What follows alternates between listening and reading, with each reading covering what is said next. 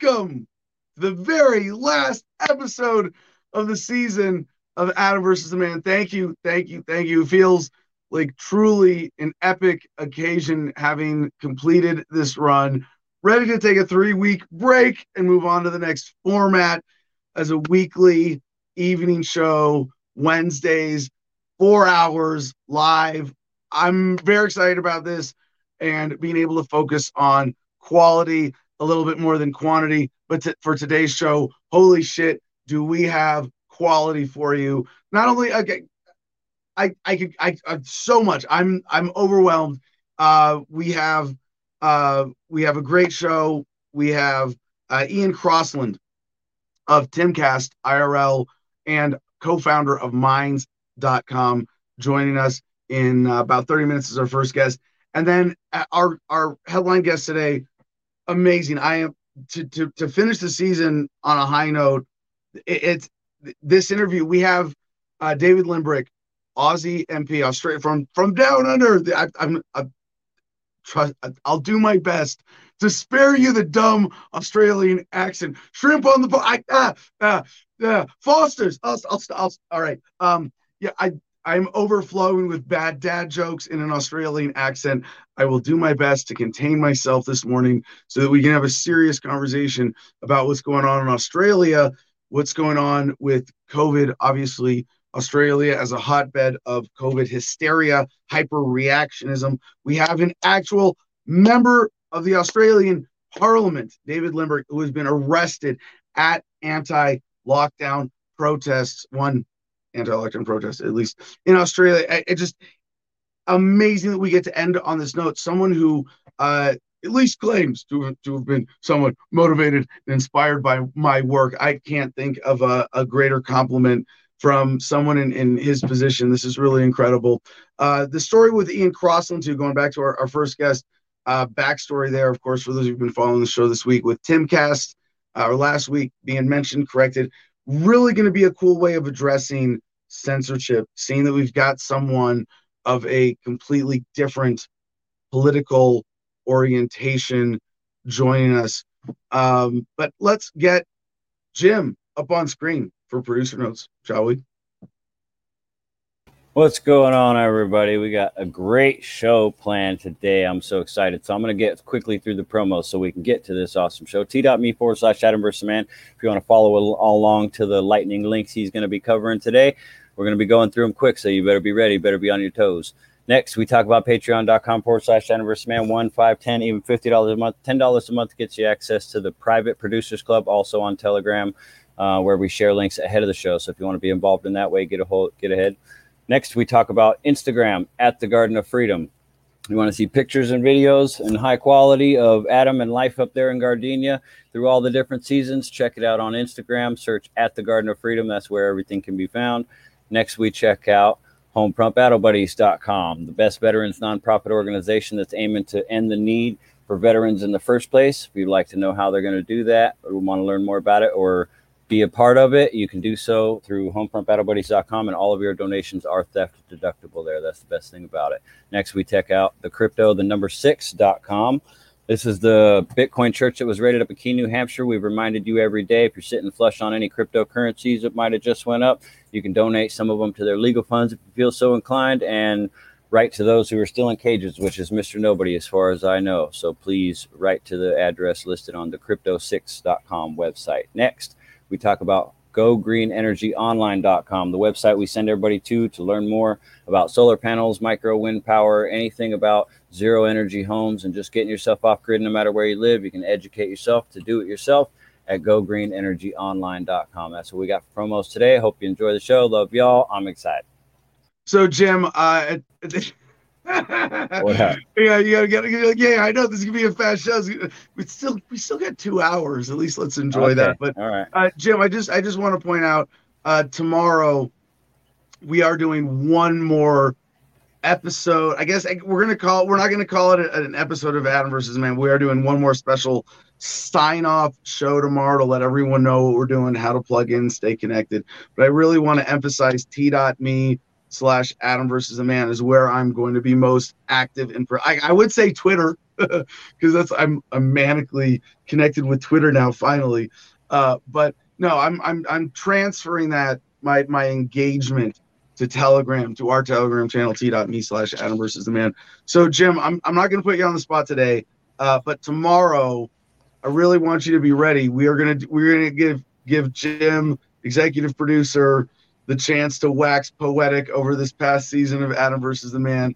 All of our co-hosts uh, are are going to be invited to join us. I don't know who all is going to make it, uh, but if you've co-hosted the show over the last season and you want to join me for the sign off, I, I always say like five ten minutes. Well, that's five ten minutes Adam time. So it'll probably be like you know, with and, and letting everybody else and, and Jim. We'll probably end up doing a six hour show. I was going to say 20, 30 minutes, but sure. Make, grab an 89th rail. All right. So that being said, we have Matt filling in as co-host this morning. Yeah. Who has done this before? And uh, and and you want to get get Matt? Was Matt is, is, is he doing it from off screen co-hosting? No, no, no. He, he's pulling up. Here okay. Yeah. Matt, uh, quick quick intro, and we're gonna get to the headlines. But uh, Matt is gonna be keeping the comments flowing on screen today from backstage in our wonderful Streamyard interactive interface, whatever you want to call it. Back, I love it, it backstage, the Streamyard backstage. So Matt, good morning. Thank you for filling in for Steve today. Morning, everyone. Healthy disrespect for authority. I see you there. Um, yeah, not much going on yet. Looks like people are still getting logged in, but uh, I'll keep them flowing. Yeah, they're. Oh well, I guess we should point out real quick. Producer note: we we did it in the producers club, but we haven't done it live for whatever reason. You're banned on YouTube again today.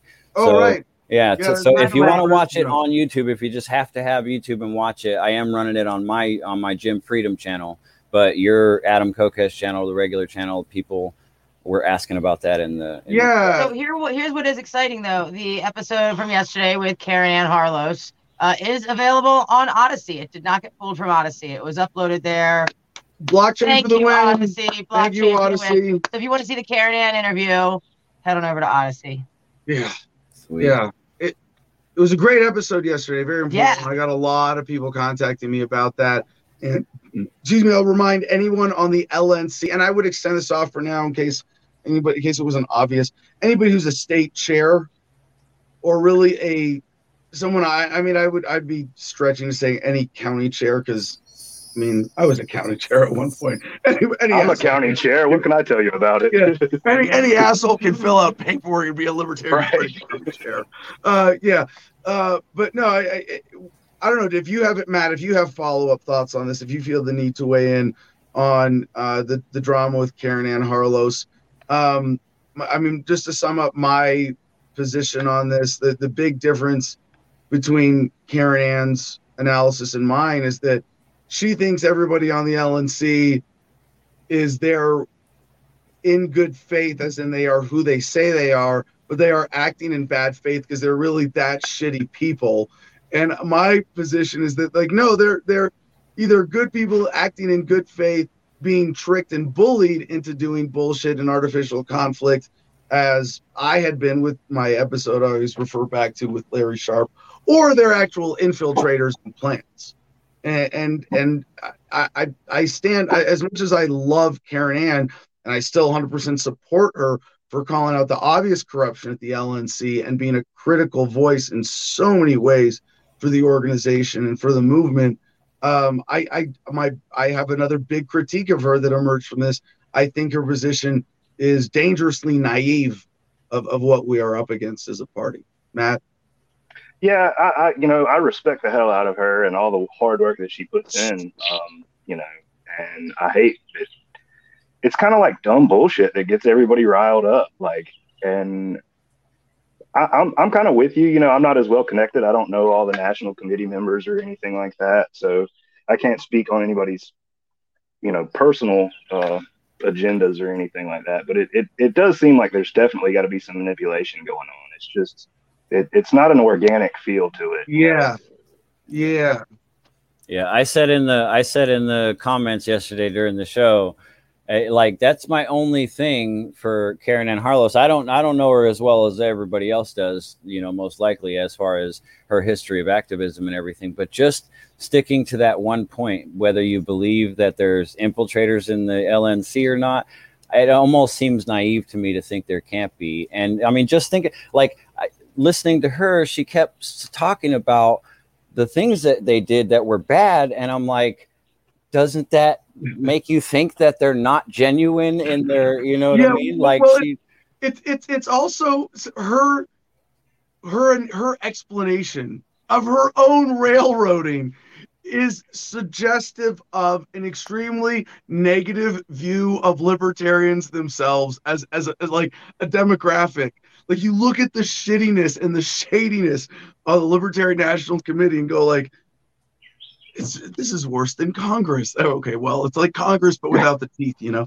Uh, but eh, it, w- without the trillions of dollars and the war and the surveillance state, but you know the attitude. It's like it, it, you go. No, I go to meetings where I I, I meet with real libertarians and I have enough real world experience to go like, no, this this is not organic libertarians. You we took we took the best and brightest of the party and nominated them and, and elected them to the LNC, and then we got we got this.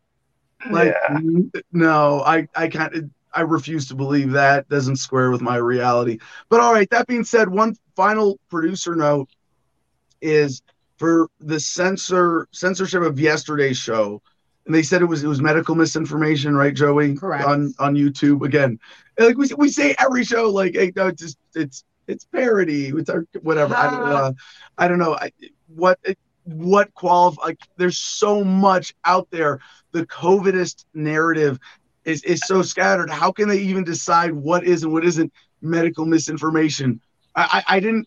I, I don't think I got into anything that you was didn't. like other than mainstream headlines yeah. on yeah. COVID. And the and the reality is that's how they get away with. Sorry, Joey. They're, that's how they get away with shit by by just. I forgot. I lost my train of thought because. Well, so here's final final two points here. Uh, healthy disrespect for authority on YouTube says, "I hope the fella from Australia also has a killer beard." Yeah, we really are turning into the American. I think beards are outlawed now. in Australia. I want to say, I want to say, healthy disrespect for authority is is the only username I will that is four words long. I will read every, every time. single time. like every single time. I have that it's like the mantra for this show now. Congratulations. You win the season as the commenter of the season because it, it, it truly has become, yes, the mantra of Adam versus the Man is that we foster, we listen to, we put on screen healthy disrespect for authority every single day. No. All right. Uh, but since since we are right now experiencing a, a, a, kind of shadow banning, that is a part of the topic of today's show, if I get through enough headlines uh, in the next 15 minutes before Ian joins us, uh, please share this. Like right now, go out. We're live for, and we have a really exciting, we have two really exciting guests coming up in this episode. Uh, so please I, find me on Twitter. Joey's been posting it around where you can find us on Twitch and Odysee and Jim's channel on YouTube as our backup right now. Um, so if there are people like, and this is this is so relevant to the interview with Ian about shadow banning, where he got like people go, oh, I guess Adam just fucking slept in that day for his you know last episode of the season. That's why I saw it on YouTube and I didn't get notifications. Like we're we're at, at, with this. This is a strike number two on the account right now. And so, quick explanation: you get a strike, it expires after what 120 days, 90 days, 90. 30 days. It's 90 days currently. I've been on YouTube so long, I've experienced so many different bullshit terms and conditions that it, I get them all confused now. But 90 days strikes expire. We this strike from yesterday was our second strike. We won't be broadcasting on the channel again unless we win that appeal or the other strike until the other strike expires and we get back down to one because a third means they just, just they just delete your channel and, right. and I'm it's a, I I really we are all backed up on YouTube, situation. which feels our good. videos are backed up. We have other channels, but there's so many videos there. I mean, it's over quarter million subs that we want to make an effort over the next three weeks to move somewhere else. It's a uh, hundred million plus views on different videos linked on different websites and so many different blogs another old social media post that if that gets deleted it's it's it's a lot less views of that content that will ever happen again and and so i i, I have as we make this careful. transition over the next three weeks uh, you know anybody who wants to reach out with help advice find us on telegram t.me slash adam versus the man you know leave some comments there uh, if you're if you're old school formal you want to email me adam at thefreedomline.com we welcome all your help with that matt jim any any last thoughts before we get to the headlines No, I'm out of here. We need to get some some headlines at least. yeah where did i hid my lighter from myself joey keeps stealing my lighters we're I gonna didn't start know. This one's mine. yeah we got to do Yours one is right next to you, No- oh it is hey. oh and it's one of yours i It's stole the from same you one that it? I hemp with hemp we're, we gotta like accidentally plug hemp without okay. borders www. you like hemp.earth that's it's a cool Hemp.earth. com- friends of yours all right so one last smoke weed every day for the last covid block of the Oh, season Me in my bathroom. Hmm.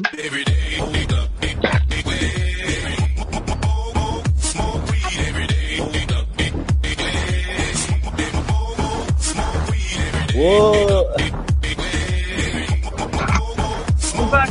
Oh it's all the backstage it's the full mess of the studio I should have been more prepared. Joe's totally not ready. I wonder He's like, how. I'm the CEO backstage I wonder how many people. This is really a suit blazer. I wonder how many people are gonna watch that circle you just did and try to pause it and freeze frame it to try to find something to laugh at you about. Yeah, well, the best the best part of that is that we have a cat that is a black and white tabby who Oh. thinks that when when Joey wears that robe that's which is black and white tiger stripe thinks that she's her mom. It's hilarious. All right, so to the headlines to the COVID block. Get out of here. Bloomberg at MSN.com. Israel's COVID surge shows the world what's coming next. What's coming next? You're going to get everybody vaccinated and you're still going to have COVID. Yay. Let's see if I can keep my comments down to like one sentence per headline. You can do it.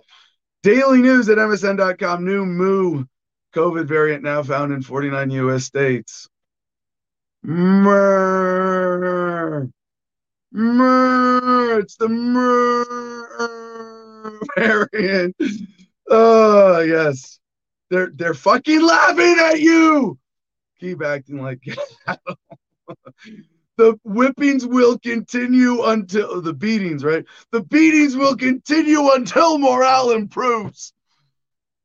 Wall Street Journal, WSJ.com, why a COVID 19 vaccine for children is taking so long.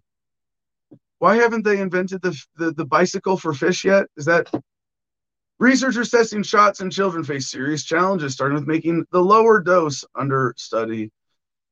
Washington Post at MSN.com, Trudeau facing anti vaxxer mobs on election trail is met with flying gravel at campaign stop. This is being misreported as people throwing rocks, him getting stoned. No, that's what he does before he You goes out. stoned. Yeah, hours after Prime Minister Trudeau vowed that he wouldn't back down in the face of anti vaxxer mobs, protesters, many of them opposed to coronavirus vaccinations and public health measures, threw gravel at him at a campaign stop Monday evening.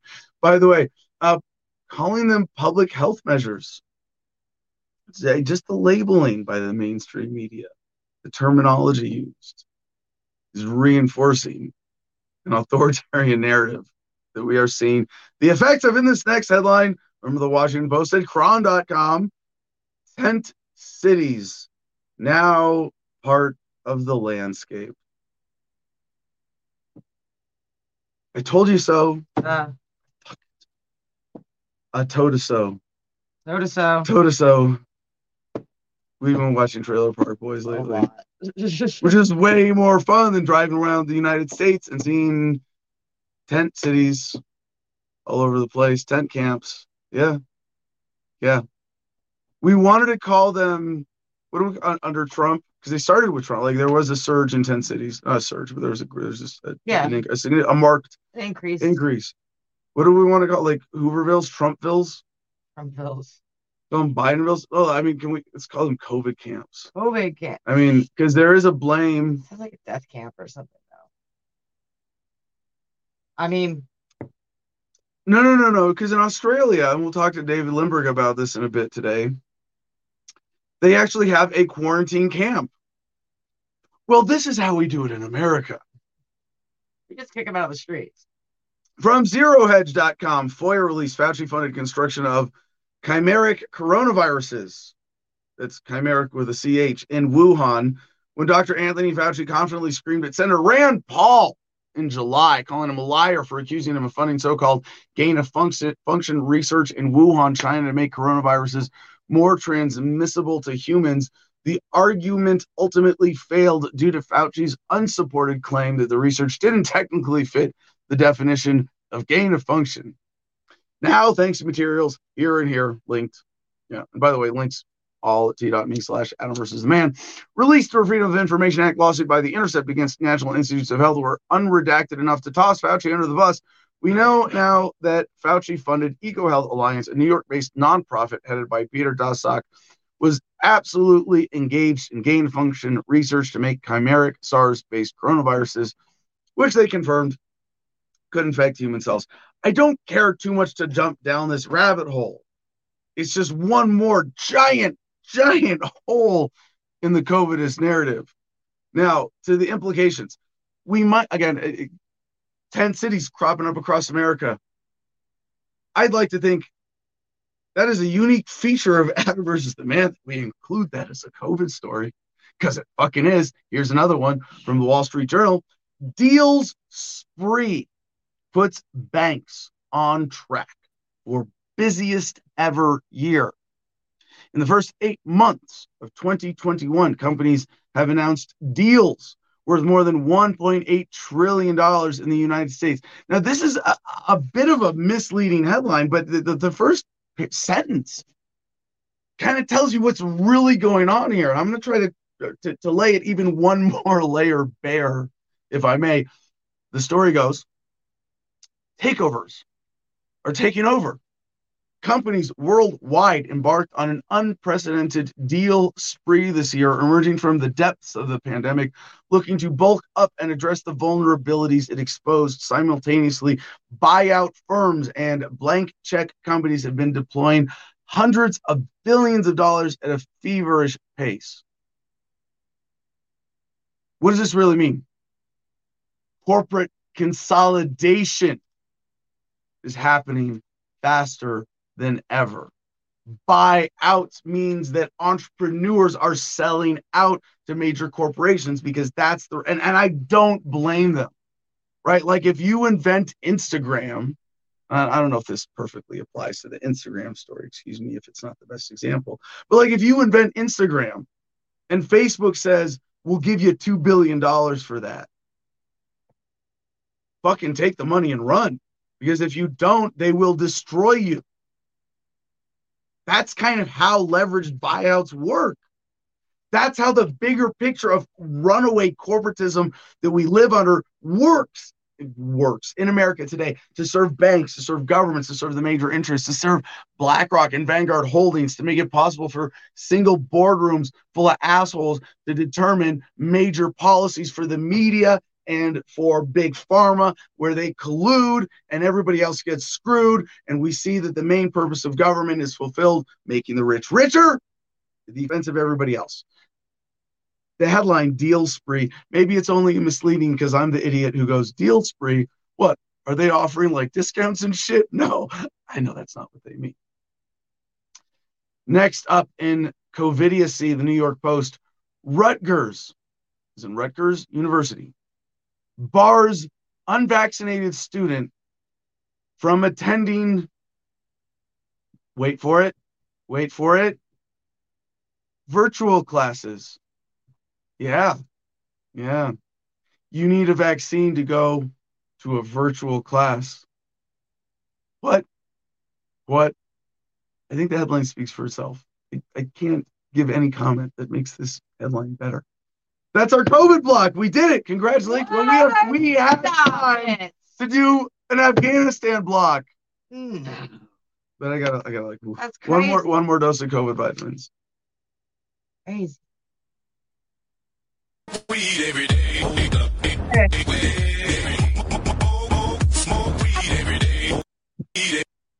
right, all right, all right, all right. Afghanistan. France24.com. oh, gross. all right. Woo! France24.com. Victorious Taliban gloat over ruins of CIA's Afghan base. Wow. Uh yeah, yeah. Only a heap of rubble and twisted metal remain in what was the last CIA base in Afghanistan. After America's longest war, Taliban commander Mullah Hussein contemplates all that is left of what was part of the last CIA base, CIA base demolished buildings, destroyed vehicles, and piles of ammunition. You know what that makes me think right away? Like right, right away. You know, if it could happen in Afghanistan, it could happen anywhere. It could happen in America. Might we, the American Taliban, the resistance, the revolutionaries here someday also gloat over the ruins of CIA headquarters? Is the question even in doubt? Nay, I say it is inevitable. Although I we, we don't have to actually destroy the building, like we can just repurpose it. Okay, I'm not for property destruction. I think we can do a little bit better job. But yes, we can we can gloat over the the, the death of the evil institution, the CIA itself. Now, in demonization of the Taliban, we see more headlines about them putting down the women's protest. Taliban fighters crush a women's protest amid flickers of resistance, is the headline from uh, New York Times we didn't get to yesterday. Uh, follow up today, Jim skipping ahead, one in the stack. Daily Beast. Com, thedailybeast.com. Taliban lock women in Kabul bank basement after thousands march for freedom. Wait, didn't you say they were going to behead them or something or shoot them? And already there's like thousands of anti Taliban protesters took to the streets of Kabul third Tuesday, and reports say they were pushed back with gunfire arrests. And one video appeared to show women locked in a bank's basement. So they're, they're trying to push back with gunfire. Did anybody die? I, I, hate to downplay this, but the sensationalist demonization of the Taliban and the mainstream media, the Western media especially, I love puncturing this because it deserves to be again, not trying to say the Taliban is righteous or virtuous, but um, said uh, it was uh, one of one of these tens of. Wait, they just changed this. They just changed the text from like an hour ago when I pulled the story up. Because someone called up, the head of news at Tolo posted a video of dozens of women in an underground parking lot with the caption Taliban kept this is it was tens and tens. Now it's just does maybe I'm getting this wrong. Excuse me. They have this in here, but this is what was funny. Taliban kept tens of women in the basement of Azizi Bank to prevent them from joining protests in Kabul streets. And I'm like, for a second, holy shit, get some perspective. The American police state it, it was until they were called out for just a couple years ago, hiding people in a secret torture prison in Chicago and you go, "Oh, the Taliban hates women," and I'm sitting here just like, "Oh, is it? It isn't. It, it isn't easy being green." That's like eight references packed into one phrase. But the dailybeast.com goes on their headlines after this mom and teacher say they're proud of girl who flipped bird at school anti-mask protesters. Yeah. Bullying is, is part of COVIDism and it's entrenched with the authority official policy now. And then after that, just to further discredit the Daily Beast, their next headline has is a section partner update. This company can help you keep your hair on your head and grow more. And you know what it is? It says, and in fine print, ad by Keeps. Keeps.com, I, I shouldn't even say, is the most bullshit. I've looked into this. They're just pushing modafinil. They're just pushing they're pushing they're pushing Rogaine with with supplements. It's fu- it's it's a fucking scam that makes you dependent on pharmaceuticals that used to cost more. They had to make it cheap. Anyway, we have a fun tech block that starts with bosses turn to tattleware to keep tabs on employees working from home. We have uh, stuff about crypto. We might not get to today. You know, we're going to go long at very least, but we're going to get to Ian Crossland here in just a second. Um, he is backstage. We're going to talk to David Limbrick for as long as we can get him to stay up very, very, very late uh, on Australia time, whatever freaking time zone that is. Empty. Yep. Keeps his BS. We have testimonies. And you know what? It's a fucking tragedy. I've seen bald dudes go like, man, I got on that stuff and then I had to stop it and then lost all my hair and just like went pure bald and gave up. And and I'm I'm looking at this because I'm I'm thinning, I'm thinning.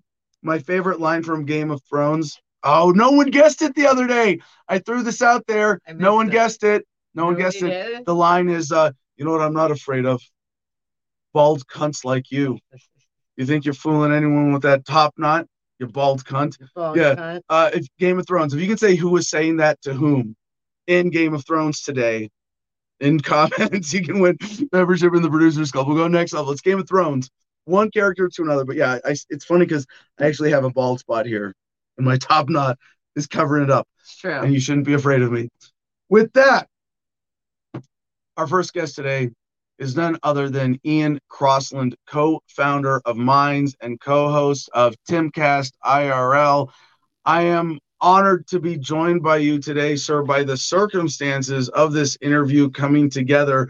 Normally, I'd be like, I tricked Ian Crossland into coming on Adam versus the Man. I'm going to I'm going to debate him and embarrass the hell out of him. But we have something that that we're kind of coming together on in an, in an understanding today. And and I want to start by, if you don't mind, I'm telling the story super briefly to celebrate your integrity, and that that's why I'm I'm inviting you on to have the conversation this way. Uh, Ian Crossland as co-host of Timcast, Tim Pool's uh, podcast. It came up in conversation about criminal justice more generally. He mentioned my case with the shotgun and told it as I was somehow coward by the experience. And then I I can I, I confronted this because it's maddening to me when it's like, no, he didn't shut up. He was shadow banned. That there's this false narrative. And Ian, much to his credit, uh, I believe, listened to the segment we did on on our show about this and gave a, a beautiful, heartfelt correction uh, on on Timcast's uh, on on Timcast a few days ago. So, Ian, I, I want to give you a chance with with with the 30 minutes that we've got with you to to you know, introduce yourself, introduce yourself ideologically, social media wise. So, again, thank you for your time. Welcome to the show. Definitely. Thanks for having me, man. So um, I just introduce yourself. What, what do you want our audience to know about you today?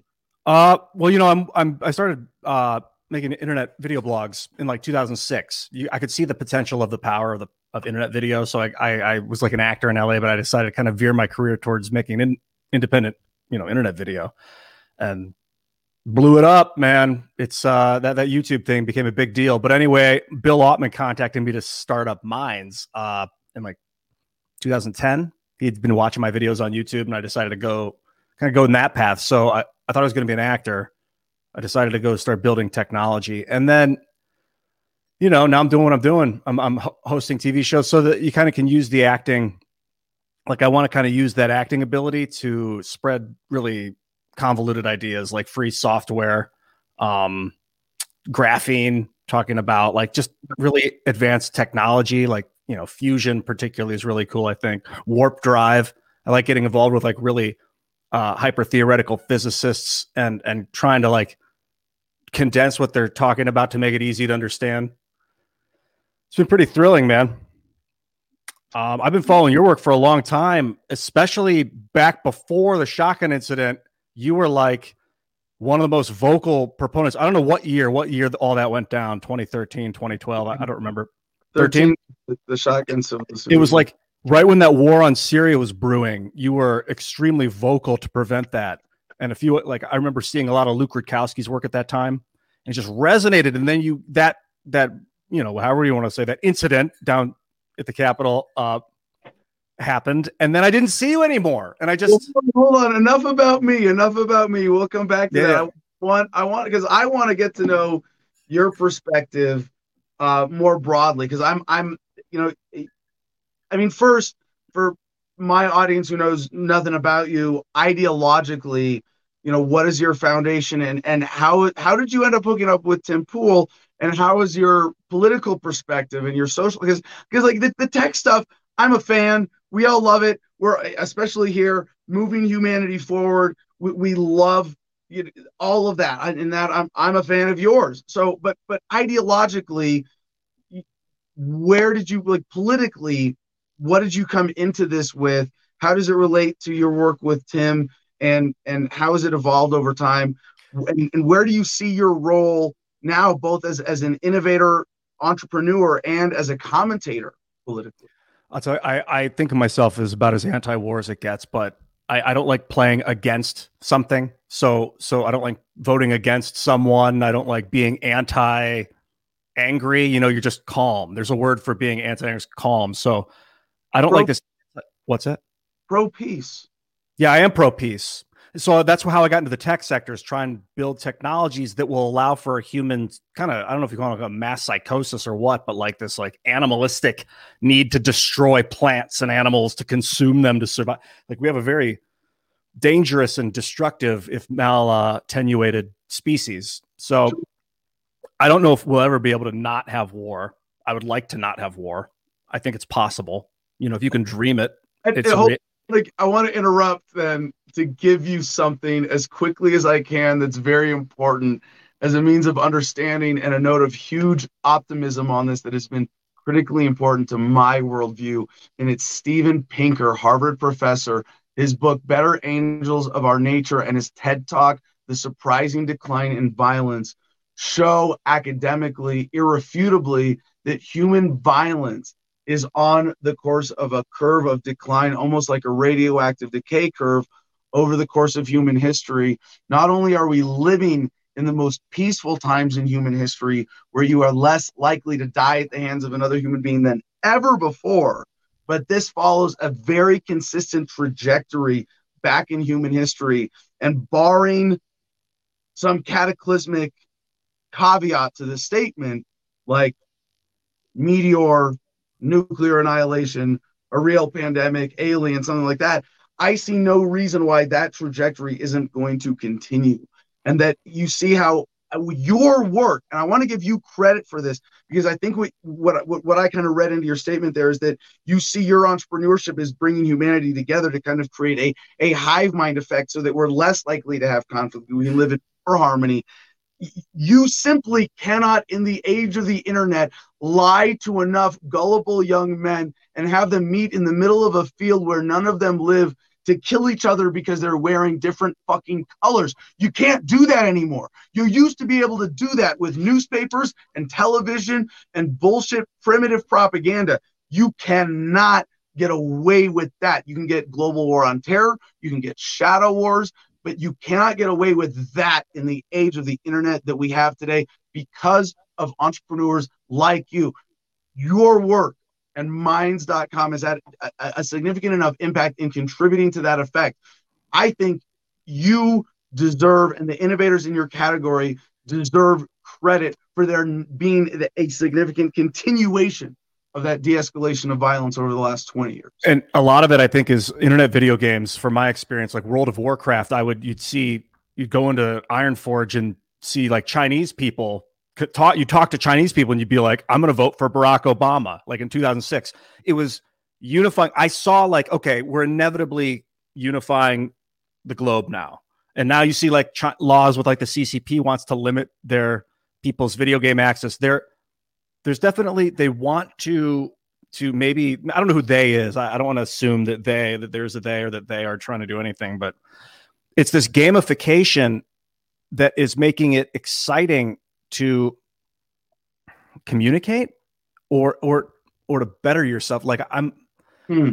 I know that aug, like augmented reality, um, like if you're outside, you know, digging pulling up roots and you have an augmented reality system that's like every time you pull up uh like like a, a weed you get a credit a token or something like that.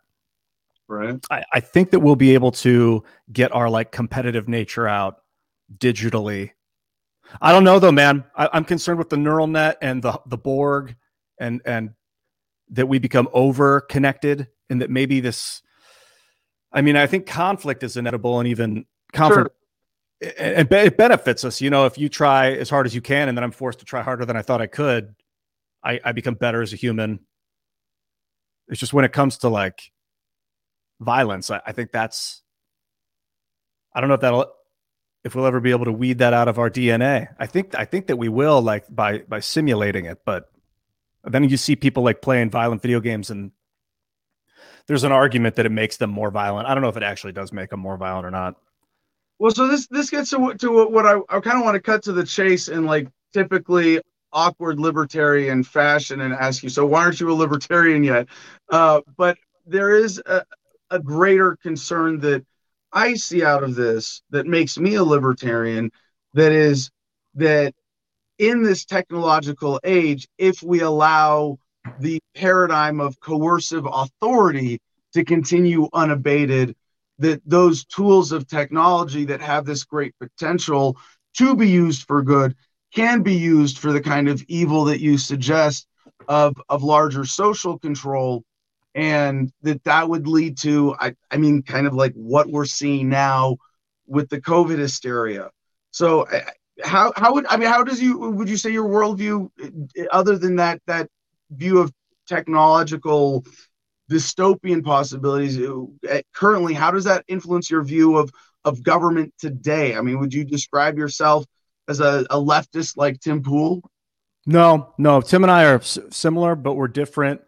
He's pretty we're both really observant and and kind of willing to change when presented with new ideas. That's what we have most in common i think. Yes. um the i i when it comes to government like what is what is a government to, how to control the mind isn't that like a latin or something i mean mind control oh. the mind gubern and mente Whatever. i think i know that's no ment is, is a it's a it's a grammatical suffix it's yeah, bad it be just define government as an institute of illegitimate coercive authority. We don't have to play word games. That's my. I get your point, though. Yeah. Yeah, I'm down with some authority because in order to establish freedom as we know it in the United States, we needed to kind of basically create a system that the freedom can exist within. And in order to build that system, we did it through coercive force. We like set up our borders and then we militarily guarded them so everyone inside can experience American freedom as we know it. So that government has done its job. The whole limited war thing with Henry Kissinger, like in the 70s, where they started instead of doing total war, they started going to like Vietnam and all these like limited wars. I think that age of limited warfare might be done, and that a government's job would be to oversee like transparent voter software and tax technology where we can like dictate where we want to put our taxes, like on a slide slider bars or something. So you, um, you, you see government benignly evolving to something that's that's not coercive or violent that's consensual that applies the the competitive expectations created by technology to at least live up to alternatives and radically fundamentally transforming and that's that really does speak to i think your intellectual integrity as well and and being able to sort of be i mean I, I when most people try to say they're sort of non-ideological i call bullshit uh, but in your case, you you, you kind of earned it or substantiate it. Does that make sense? Yeah, yeah. I what concerns me is the is force is like the military. I don't know how you would handle, and if you have any ideas about this, how you would handle like a national military without centralized authoritative force through a government.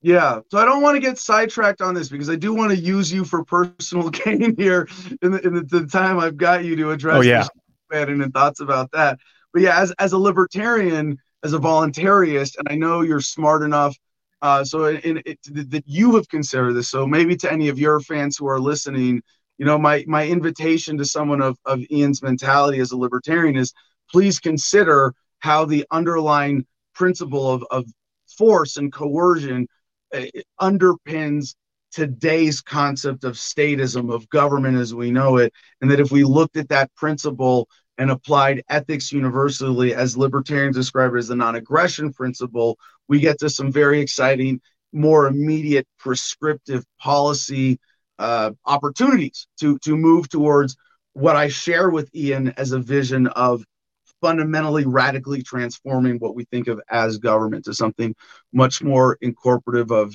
technological reality. So, Ian, given given all of that, it, it was a bit of a surprise to you when when when I when when you said this thing about me on on Timcast, and I popped up was like, no, hey, hey, no, I'm over here. I'm I'm just shadow banned. Tell can can you tell our audience a little bit just about the events of the last week and and maybe what led you to that misunderstanding? Yeah, a couple. One weird thing is like when that, that that like imaginary wall where like I'm talking about you here and you are out there Yeah, and like you're a person I've never met up until today, face to face, face to basically. But like I just, so I was like talking about you as if you were like a TV show character almost, and then it like warped my mind when I was like, you were like, hey Ian, I was like, oh yeah, don't like don't talk shit about fucking people to save it for their face if you're gonna do it. You know, they're real people. They're right here. Uh, and also the it was like a, a cold bucket of water in the face when I saw that your channel was getting like six to seven hundred views on a video last week when it had two hundred sixty thousand views. That, but So- I, have you ever? I've seen. I've never seen those numbers before. That that ratio is, is just mind blowing. Yeah. So I I mean Yeah, I've two been hundred sixty thousand subs. Yeah, yeah. I've been dealing with that for a long time. And and I hate I, I used to make fun of people who would look at me and go like, I'm a libertarian, I'm saying the same thing. How come I'm not getting views? And I'm like, I look at you know you and Tim and your success with his channel on YouTube, and I go, well, he's doing the, the similar political commentary, and we both got big around Occupy Wall Street. And you know, if I kept going, I would I'd be at a million uh, subs and and and I'd be getting you know a few hundred thousand views every day, and instead I'm like piddling along here in irrelevance, and and I don't want to sit here and be like, you know, that's not fair. You know, I what the fuck do we do about this? How do I mean? Do, do you first of all, I, I how is your understanding of of how this happens? I think uh, when something when a, an account uh, something happens like a violation of service terms of service or something, probably maybe the shock when you were down in DC with the shotgun. I don't know if it was right around there, but they'll put you on a blacklist, like a they'll put your channel, You know, that one stayed up actually. which the one where you went to DC, epic video. Uh, they put the account in a blacklist or a whitelist. Some accounts will go on whitelist. This is from my experience at, at Minds. Um, for about seven years, I was an administrator, so be, doing the behind the scenes. Uh, we didn't have black. I didn't have blacklists, but I did have accounts that I would have to ban. And you'd see the same accounts over and over again. Sometimes people were very good at like just barely avoiding getting banned, and they'd be really good at playing around, but but offending, doing real offensive stuff. So like they're on a watch list, kind of like. And even if I didn't want to, I would be on the lookout for them as an admin. So I'd be like, oh, look out for that guy, look out for that guy. And then eventually, these places with like, I mean, there's no transparency with Google's th- their code is proprietary. It's obnoxious. You don't know if they're putting people on on on trigger lists or whatever. But obviously, if an account has 260,000 subscribers and it's getting a thousand views on a video, there's a that's on some sort of blacklist. I've never worked at Google, but I mean that's how tech, from my understanding, works. And then once that happens, the best way off of it is just to make a new account, a new channel. Hmm. Is that even worth it? Yeah. So I mean, that's it's, a, it's a very. I, you know what? I, I want to say thank you for giving me, for, for helping me just sort of face up to the simple answer here. Is that like someone at Google just decided like or or because and, and this this started for me. So like I had a great run on YouTube up until more or less YouTube got bought by Google. And first it was Google AdSense taking over the YouTube ad revenue system. And I went from making $6,000 a month to $2,000 a month overnight. And then that slowly went down to effectively zero. Um, but it, being blacklisted on Minds for like legitimate terms of service violations is one thing. Being blacklisted as I am essentially by Google for political reasons. I mean, would you agree? Is it fair to say that it's political stuff? I mean, the shotgun was uh, of, of in terms of violence that is commonly available on YouTube. Loading a shotgun was not violent. I don't do snuff videos. I don't do porn. I don't. I'm not particularly graphic. Um, I don't. I mean, occasionally I get fair use copyright claims, but pretty common run of the mill stuff. I, I mean, is is it fair to say that this is a political blacklist? I I don't want to assume that it is on a blacklist. I don't know. Um, but if it is, I would as- from I have to see, I don't know the the entirety of the body of your work either, but I I could see that something like going down to the Capitol, doing something, then the the feds find mushrooms, like that could be enough for an admin to be like, oh, he's a a risky content guy, put him on a list. It, it could be, I would imagine. My guess is that from what I know, but I don't. I, it's hard because it's all based on an assumption, so I don't know. Yeah. I Yeah. don't know if it's extra yeah. on the list. Episode for my channel, so it's got to be that they. No, it's it's definitely something about my channel because like even yesterday's episode that we did got pulled for medical misinformation when it's been mirrored to other people's channels and and, and stayed up there. So something about my channel is is eh, so and, and maybe this is speculative then. Um it, is there a way to appeal to YouTube on this? Can I get my channel back into fairness? Can I get is that I think I, there probably is a way to do that. I don't know what, how. My, and I don't know. Like with Minds, I would, I would say like I'm not banning the person. If they do something on their account, then the account's going to get a strike. If that account violates it, I ban the account. But I'm not. That person can start a new account. Just different sites will let you do that. Other sites are like if that person gets one account banned, then if that person shows up again, we're going to go after the person. But I don't think that's not really it's not really common. It doesn't really make much sense to do that. So I don't know. Well, just to be clear, uh, Google Minds is operating at like a reasonable level of integrity where Google is nowhere fucking close. So It's a big company. you can't, you know, you can't expect as much as, you know, you have had an experience on on YouTube that's been I mean, I look at it and I'm jealous. I'm jealous. You have had a fair experience on YouTube where it sort of worked as advertised, as promised, and I've been put on a secret blacklist of some kind. Um, if if that's what it is. So I, before we get on to the implications, one other theory I have about this is that I'm not on any kind of blacklists, and that shadow banning might not even really be a thing, except in the sense that the platforms allow political operatives to go on and flag content and and and you know uh, swarm flag content and and and, and it's just if, if they target you your message is suppressed because it's always getting flagged and so my stuff just gets super flagged and then it's at the front of the youtube sense you know algorithm censorship line is it possible it could be you- you're nodding it that's a Yeah, yeah. I, it could be both. It could be both. It could be both too We Yeah. got could be both neither or something altogether different like that yes joey retribution watching on Odysee said that says, dude, they wiped so many channels of my friends with no strikes, including his brother's channels. So it looks like they're yanking channels too with with no strikes, no warning at all. Yeah, so so Ian, this maybe jumping ahead, but gets me to the bigger question because I sometimes I wish that my channel had just been deleted, and I could be like, "Hey, Google deleted my quarter million sub plus hundred million plus view channel. Hello," and instead being like shadow banned or just suppressed and censored like this is almost worse because I don't get the the badge of honor. Of, of being kicked off of YouTube or the, the significant like out like when Alex Jones got kicked off of YouTube he got national Yeah. media headlines out of it you know and he was able to, to whereas for me i don't i'm i'm so suppressed right now. Like I'm, and i'm sitting here i've got this like you know quarter million sub channel and i'm trying to like rebuild somewhere else and i can't even reach those people. It's almost like i'm being forced to start from scratch.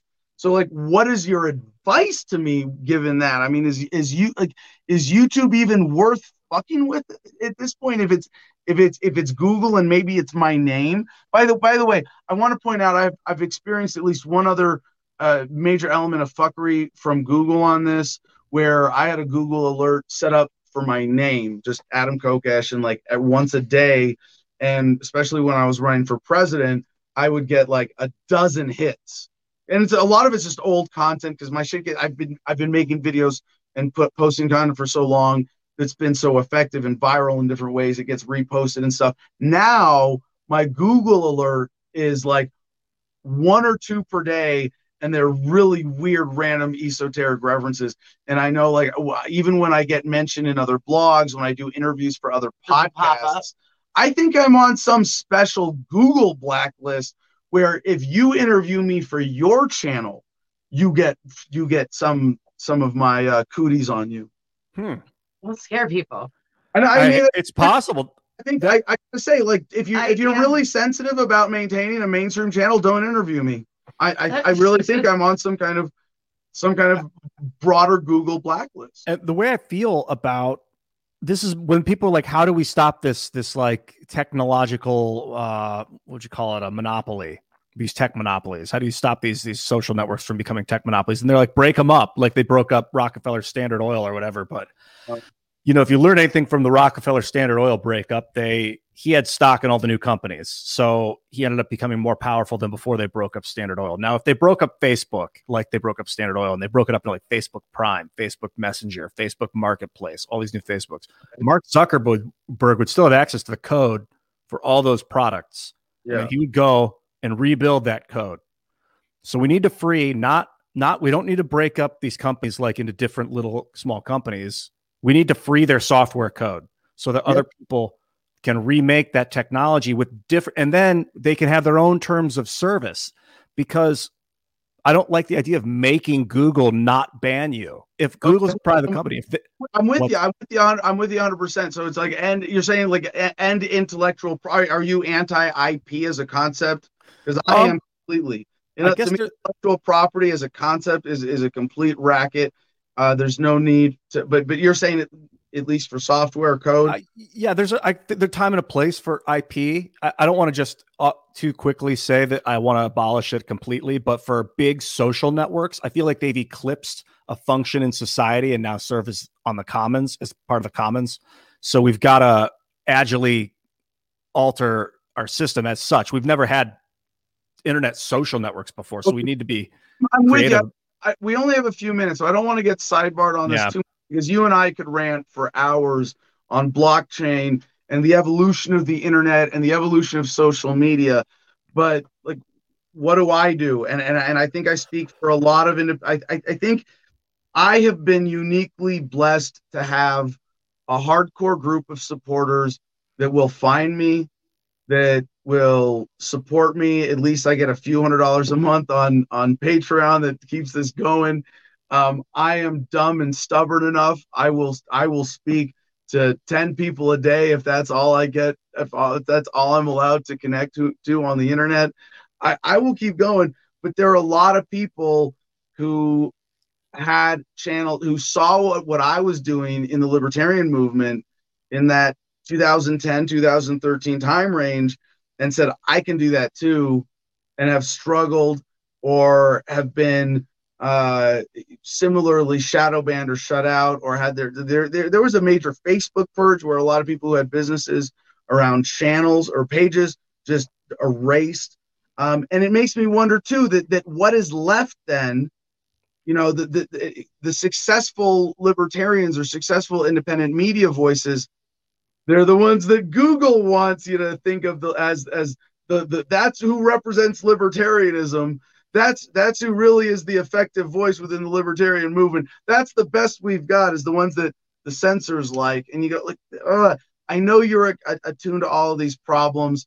I, I this is the sort of my big last word you know last question ian uh help us from your perspective. How do we beat this challenge? I think you've never received like, "Hey, you're banned" messages. I would imagine. So probably spin up a new channel on YouTube um, with a mild rebrand, maybe a couple different camera angles or something, and uh, that would justify it being considered a new show. And, really I and then youtube that way what's that? you want me to cater to youtube that Well, way if you want to use YouTube, do it on a new channel. do i want to use youtube I, I like using all the services. I use Facebook, Twitter, Minds, YouTube. Um, it gets a little cumbersome. Like I have all these these hotkeys up along the top of my screen, but it's good to branch out because if you get knocked off on one, then you've got another big group on another, and um, that's a super super valuable in this day and age.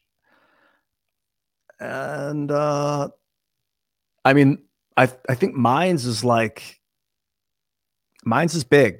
The Minds token pro Minds has its own utility token, which is which is pretty fascinating. So that's that's a big one. Yeah, yeah. I think that's the, that's it. What do you uh you did seem like you didn't it wasn't what you wanted to hear. What did you want to what did you want to hear? Maybe I I, I mean I I'm always I'm I'm uh, as as a libertarian, I'm like a six year old autistic kid with a Rubik's cube, going like, no, no, it still doesn't, no, no, it, it, that's not. We have no. It has to just fit together just right and and solve the pattern. And mm-hmm. I I, I mean I I think we could keep going for a long time, you and I yeah. too. And I wanted to ask you more about, you know, why would you think that my message is worthy of of being and, and again allegedly you know google blacklisted.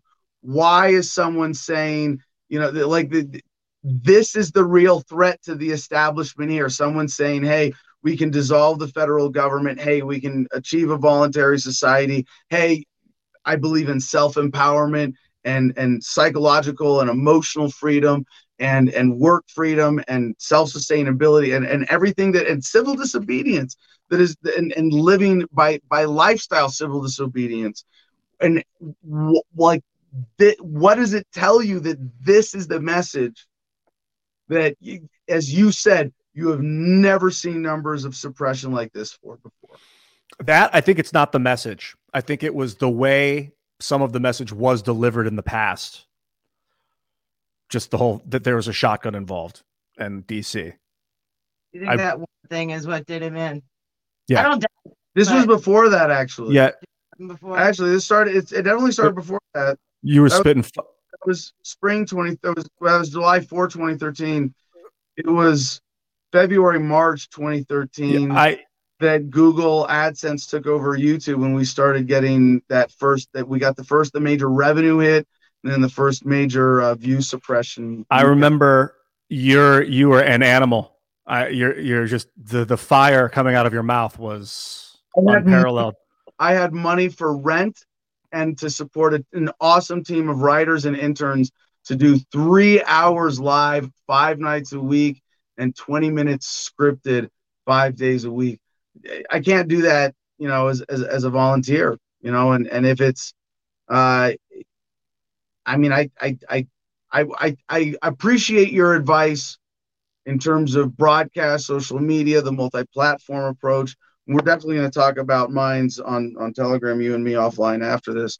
Um, but I feel like there's got to be some bigger answer to you know rebuilding the business that once was Adam versus the man, or um, you know, addressing the bigger problem. And like, I'm not in it for the money. I don't, to me, this all means to an end. How do we fucking slay the Google monsters if, oh, if that's what we're seeing is behind this? The Fediverse. Are you familiar with the Fediverse? It's a federated, uh, federated universe is what it stands for, the Feder- Fediverse. And it's a bunch of like interoperable um, social networking technologies like Mastodon. And we're building that out right now. I get together with a group of developers every week and we're getting very close to launching like a piece of software where you'll you'll download the software package and then install it, and it will give you like a uh, dashboard where you, uh, decentralized social network protocol.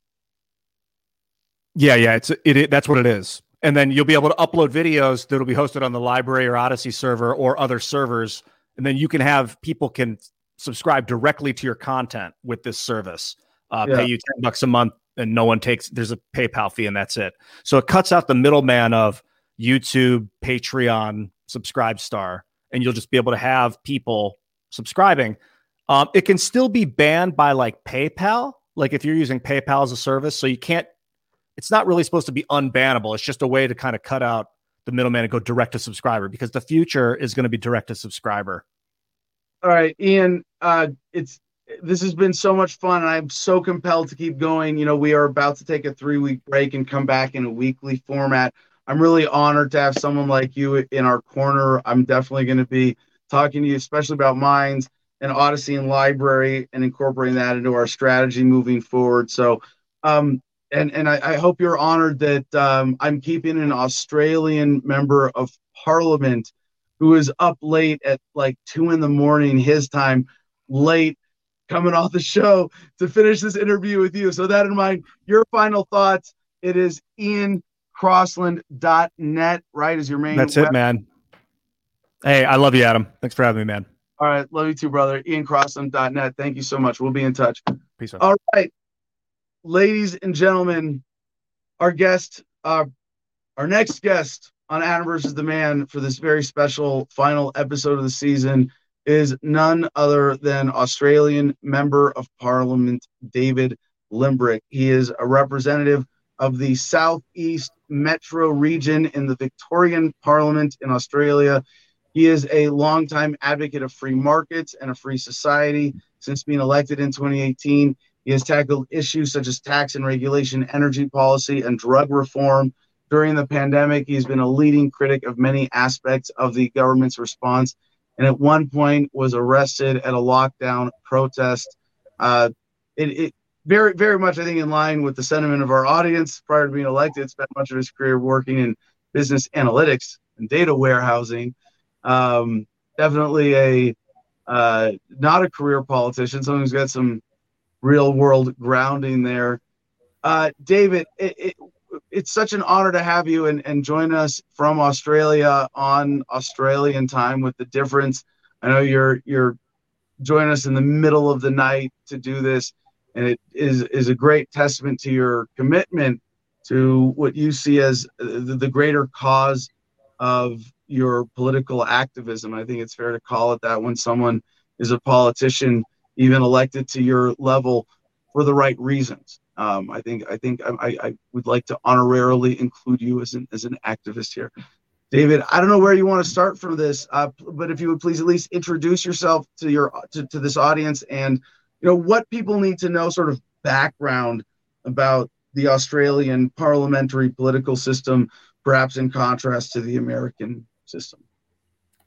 Thank you so much for having me for a start, and um, thank you for the wonderful intro- introduction. So, um, yeah, so like I'm from a, a, um, a, minor party in Australia. So in, in in Australia, we have a proportional voting system which allows uh, minor parties to get elected, basically. Um, and unlike the American system, um, it's it, it allows you know smaller parties such as my party. So my party is a effectively a libertarian party. We're called the Liberal, Liberal Democrats. I know that means something very different to Americans, but um, uh, basically we're a classical liberal or a libertarian party. And so I was elected in 2018. Our party's been around for about 20 years in Australia. Um, we've had we've got two members in the Victorian Upper House, which is like a state senate. So I'm from Victoria, and um, so we've got two members in the upper house in, in our state senate in Victoria. And um, yeah, so one of the big things that's happened, of course, over the last uh, you know a couple of years now is the pandemic response. And Australia has had, you know, even before the pandemic, we had this sort of what we call, you know, I'm not sure whether Americans would be familiar with the term nanny state. You know, the idea that the government should be um, taking control over people's lives for their own benefit, right? So, uh, you know, the idea that you know you, individuals shouldn't be allowed to make decisions for for themselves because you know they might hurt themselves. And during the pandemic, what we've seen in Victoria is um, this has been accelerated to levels that we've were we previously were un- unimaginable. And so currently in Victoria, uh, in Melbourne, so I, I, I, live in the city of Melbourne. Um, um, we are under day 210 or something of uh, 215 even of lockdown.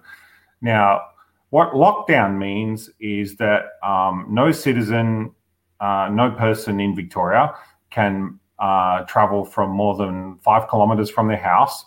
Um, they're only allowed to leave their house for five different reasons. They're allowed to leave their house to buy uh, food and essential supplies. They're allowed to leave their house for uh, medical treatment. They're allowed to leave their house to provide medical aid to someone.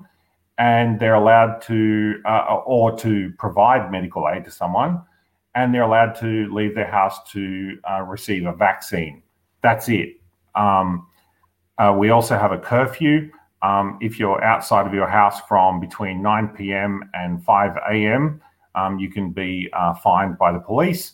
Um, uh, freedom of assembly is effectively uh, illegal. Um, so protests are illegal, and there have been protests. Um, so we are in a very, very uh, serious uh, situation in Victoria at the moment. Um, now, we have no real sort of end in sight of you know when this is going to end. Um, the government has said to us at the 23rd of at the 23rd of uh, December, uh, uh the 23rd of uh, September, um, if we reach certain vaccination targets, um, they're going to increase our outdoor exercise time from two hours a day to three hours a day and our travel radius from five kilometers to 10 kilometers. Um, so for mm. someone that calls themselves like like I do as a libertarian or a class, classical liberal, um, mm this is a very uh, extreme state of affairs and very depressing state of affairs. And the reason that I'm talking to you is because you know I want the world to know um, how um, you know what's going on in Australia at the moment because it's it's it's shocking. It's shocking to me, and it should be shocking to anyone that's looking uh, from from outside our country into Australia. Um, we're not allowed. By the way, we're not allowed to cross state borders. Um, we have in Australia we have what we thought were constitutional protections to uh, cross state borders uh, freely. Um, it's it's turned out that those constitutional protections uh, aren't uh, valid in the courts. They've been challenged in the courts, and uh, individual states have shut down state borders. So we can't cross state borders. Um, we can't even leave the country. Um, if we want to leave the country, we need a permit to leave our country. Um, so Australia is in a very dire situation at the moment, especially in Victoria and uh, New South Wales, where Sydney is and yeah, um, it, it's it's it's a very uh, depressing situation for anyone that cares about liberty in in the Western world. Well, yeah, David. I so then let's take this interview since you want to jump right into it here as the cautionary tale to the world, uh, not just for our sake in the United States, but for everybody to learn from this. So let's uh, really going to back up and, and tell the story of what's been happening in Australia. And, and uh, you uh-huh. want to focus on Victoria, not just as the area that you represent, but as, as a particularly bad case of COVID hysteria. I mean, let I, I want to establish some fundamental perspective, maybe understandings and language, so that, that there's there's no ambiguity when we talk about the rest of this. Uh, yeah. That what is first? So, what is your take on the virus itself? Okay, so when when COVID first came about, uh, and we started getting cases in Australia, in Victoria, um, we uh, underwent, you know, these lockdowns um, and suppressed it. We were and we were actually very successful in suppressing it. So there was there was no, we ended up suppressing it down to zero, and so we sort of got into this sort of um, mindset of COVID zero that we could through public health measures, through government controls, we could suppress this virus and we could stop it coming in. And so we set up, you know, hotel with these quarantine systems that are, uh, you know, people coming into the country would have to go through quarantine systems and uh, we would be able to stop the virus coming in and it would buy us time. And uh, for, for, for a certain time, it did buy us time. Um, you know, we, we had some outbreaks from quarantine and, um, you know, there was outbreaks of uh, COVID within Victoria. But then after a while, um, you know, we got down to COVID zero and we had what we called these, you know, they call them donut days, you know, donuts as in zero um, right. because there was zero zero transmissions.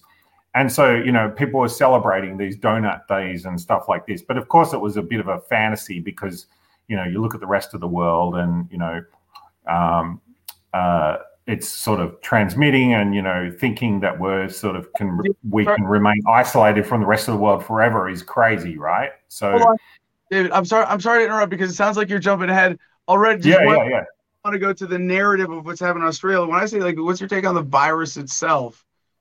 How bad is it? How deadly is it? How worried should we be how much should society respond how much should there be a government response yeah yeah the, give me those kinds of that that foundational understanding. What is the threat of the virus? Yeah, well, I mean, you know, I, am not a I'm not a doctor, but my understanding is that you know the virus does pose a threat to people who are uh, uh, elderly or who have uh, underlying um, medical conditions that would you know um, make them susceptible to a disease. But, you know, compared to other diseases, um, you know, like for instance, you know, compared to other preventable things like, you know, uh, harm from smoking, for example, um, it's not not particularly uh, different to that, and other diseases have not been, uh, you know, I, I think we've overreacted. Is, is is what I'd say. Like, there's certainly a danger. There's certainly, um, you know, there's certainly uh, risk from the disease, but the risk is only in certain uh, cohorts of the population. Okay, so, and so to parse apart, is it this much like the flu or that much like the flu? You're saying whatever the risk of the virus actually is, it's in the realm of other existing diseases other existing hazards of human life. And the, the hyper response is from the get go entirely unjustified. Absolutely. Yeah. So, um, yeah. So, like, yes, there's, uh, uh, yes, there is a danger from this disease, as there is a danger from many other diseases that we get every year. Um, yes, there is probably uh, more danger from this than from you know what we've maybe seen with other flu pandemics. But certainly the response that we've seen in my opinion is uh, very disproportionate to the threat posed by the disease itself. Um, yeah so we, have had this massive uh, uh, with the lockdowns and, and, and the government response um, what we've seen is this uh, very, very disproportionate response. And I don't think, and I think that many Australians now are starting to wake up to the fact that uh, the response itself is causing so much harm that uh, people are questioning whether the cure, cure, cure, quote right. unquote, is worse than than the disease. And you know, it, it, especially with children. Um, you know, uh, we've got children now that have been well, locked up for hundreds of days. David, if you don't mind, I want to I want to go back to the premise of this. Mm-hmm. I want to under, understand the experience of mm. Victoria Province and Australia specifically. What you're saying, if this is true, that the virus is just this normal risk, and that the response is entirely unjustified. And I, I might be presuming here, but that in Australia, the effect of this has been to give government more power and to make certain people extremely rich at the expense of everybody else. That makes it fundamentally criminal, does it not? Yeah, well, I mean, you know, certain uh, industries have done very well. Uh, so small businesses have been, in many cases, annihilated. Um, you know, things like restaurants, for example, um, they've been, you know, you can't you can't run a restaurant at the moment. Um, they've been, you know, doing takeaway and stuff like that. Other businesses have been doing quite well. Um, you know, large um, you know, supermarket chains, for example, have been doing very well. Um, certain other businesses have been doing well but uh, our economy is uh, being crippled in many ways. Um, Victoria, in particular, was was very dependent on foreign students. Um, that was one of our biggest industries. Actually, is uh, lots of students come to Australian universities to stay here and study and pay lots of money, and um, they're not here anymore. And mm. um, we're we're in a situation now where we imagine that we will reopen and that everything will go back to normal. And I am worried, I'm very concerned that uh, we will reopen and nothing will go back to normal. We will be in this yeah. new world that we have never experienced before. Okay, I, I want to cover one more big sort of preliminary topic before we get into the mm. texture of the lockdowns. And I know we've got a lot of questions about that because, like we've seen, I've, I've, I've been seeing some of these questions on screen here. We're going to come back to that, but I, I want to cover from the experience of again Victoria and Australia. How did it start? And and what I mean by that is, how did the hysteria start? How did the hysteria turn into policy? But then the bigger question to set up the next, you know, where we go from this part of, of this conversation, I hope, is why were you particularly vulnerable to criminal policy and COVID hysteria? So what what the government did is effectively they handed over control to health bureaucrats. So the government has been all along saying they're following the health advice, right? So what they're really doing is they're just taking advice from health bureaucrats and they have very, very narrow KPIs. Like their sort of KPI is, you know, they're being told you have to reduce the the disease, right? And of course, oh, KPI. What is, is the, so the, the key performance indicator. So you know that they they said they've said you need to uh, reduce the transmission of disease. Okay, and so what we've ended up with is this situation where we have emergency powers now, so they have like almost unlimited power to do pretty much whatever they want, um, and we're in this situation where they are totally focused on removing the disease and ignoring all of the costs. And when I'm talking about costs, I'm not talking about just money costs, although there are very uh, severe financial costs of what they're doing. I'm talking about human costs as well. And um, a lot of those are being, uh, you know, they're, they're, sort of, it's gotten to the point now where they can't ignore those costs anymore because they're so severe. Like, um, you know, we, we, we have a, a, mental health crisis now in Victoria, which is totally out of control. We have, um, you know, children uh, presenting with um, uh, to emergency departments of hospitals with self harm at levels that we've never seen in our history. Um, you know, this, this, this is absolutely shocking. I've been talking to um, doctors and psychologists, psychiatrists who are talking about, you know, they've always seen teenagers who've had you know mental health issues and stuff like this they're talking about you know children uh, eight to ten years old who are uh, contemplating suicide because they've been locked in their house like for hundreds of days now. And um, i'm very uh, concerned that what the government is doing the consequences are going to end up with a, a generational uh, catastrophe for you know the mental health of children.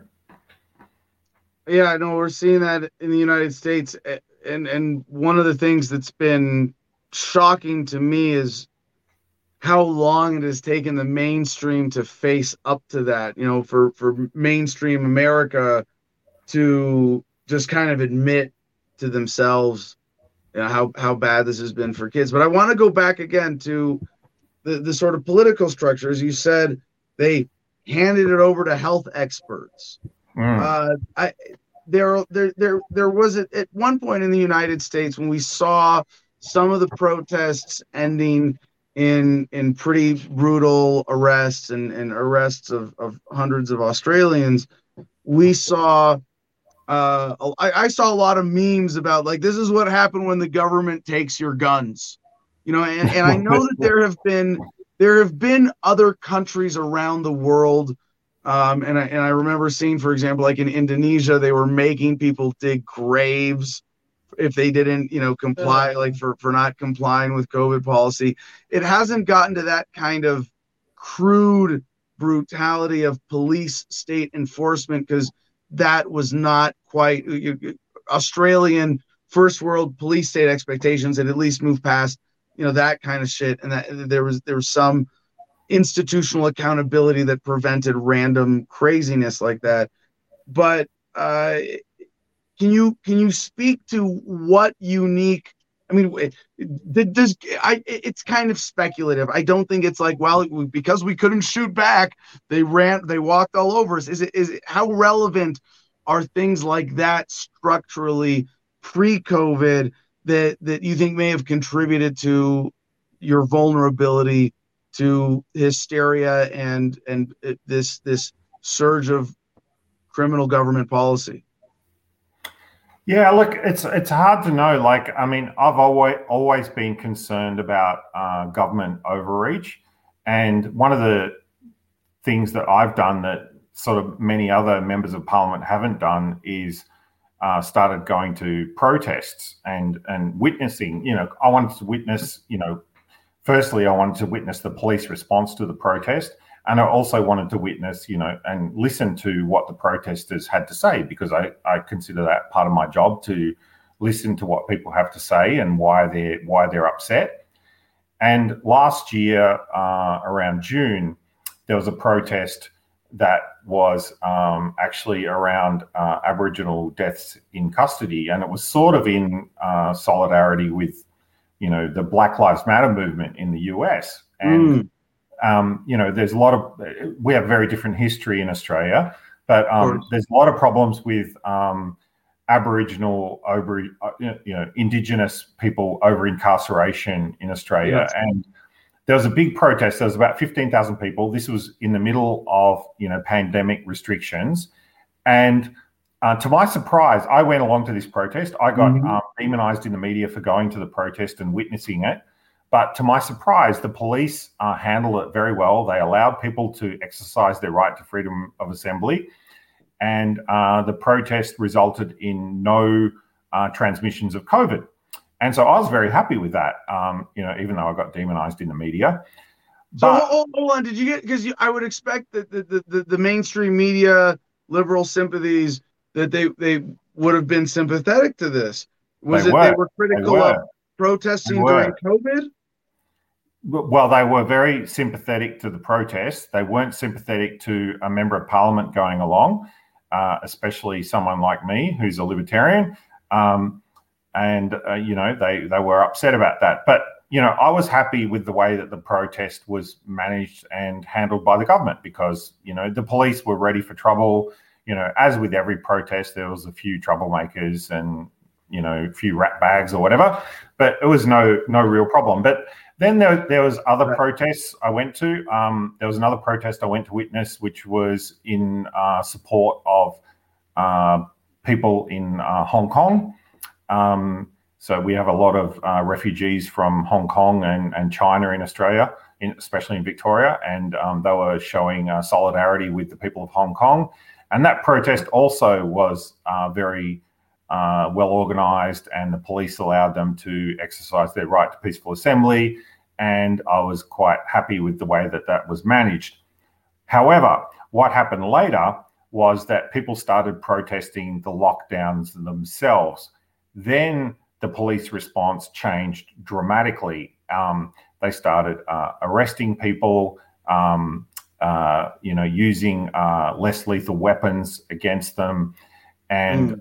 um, eventually, I went along to one last year in November, and um, I I was going along just to uh, witness it. I wasn't planning on staying there. I, I, ended up getting arrested with along with the rest of the protesters, and you know, I witnessed some terrible things. Um, you know, people were pepper sprayed for you know no particular reason that I could see, and um, treated very poorly.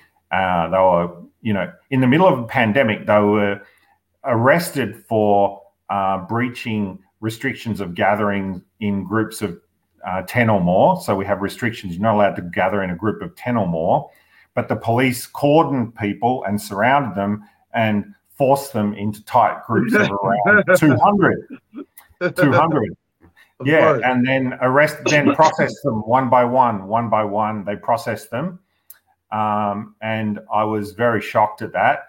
And it's escalated from there. So people have continued protesting against the lockdowns, and only a couple of weeks ago, they started using uh, new, uh, less lethal weapons against the protesters. So they started using, uh, you know, uh, baton rounds. Um, maybe you're familiar with those, like rubber bullets. Yeah. Um, Yeah. That's the first time I've ever seen those used in Victoria.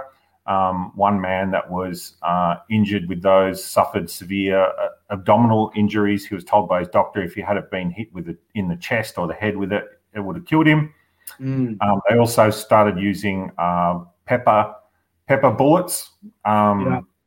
yeah. so they're like a semi-automatic weapon that uh, sprays pepper bullets, and they also started using uh, Mm. tear gas.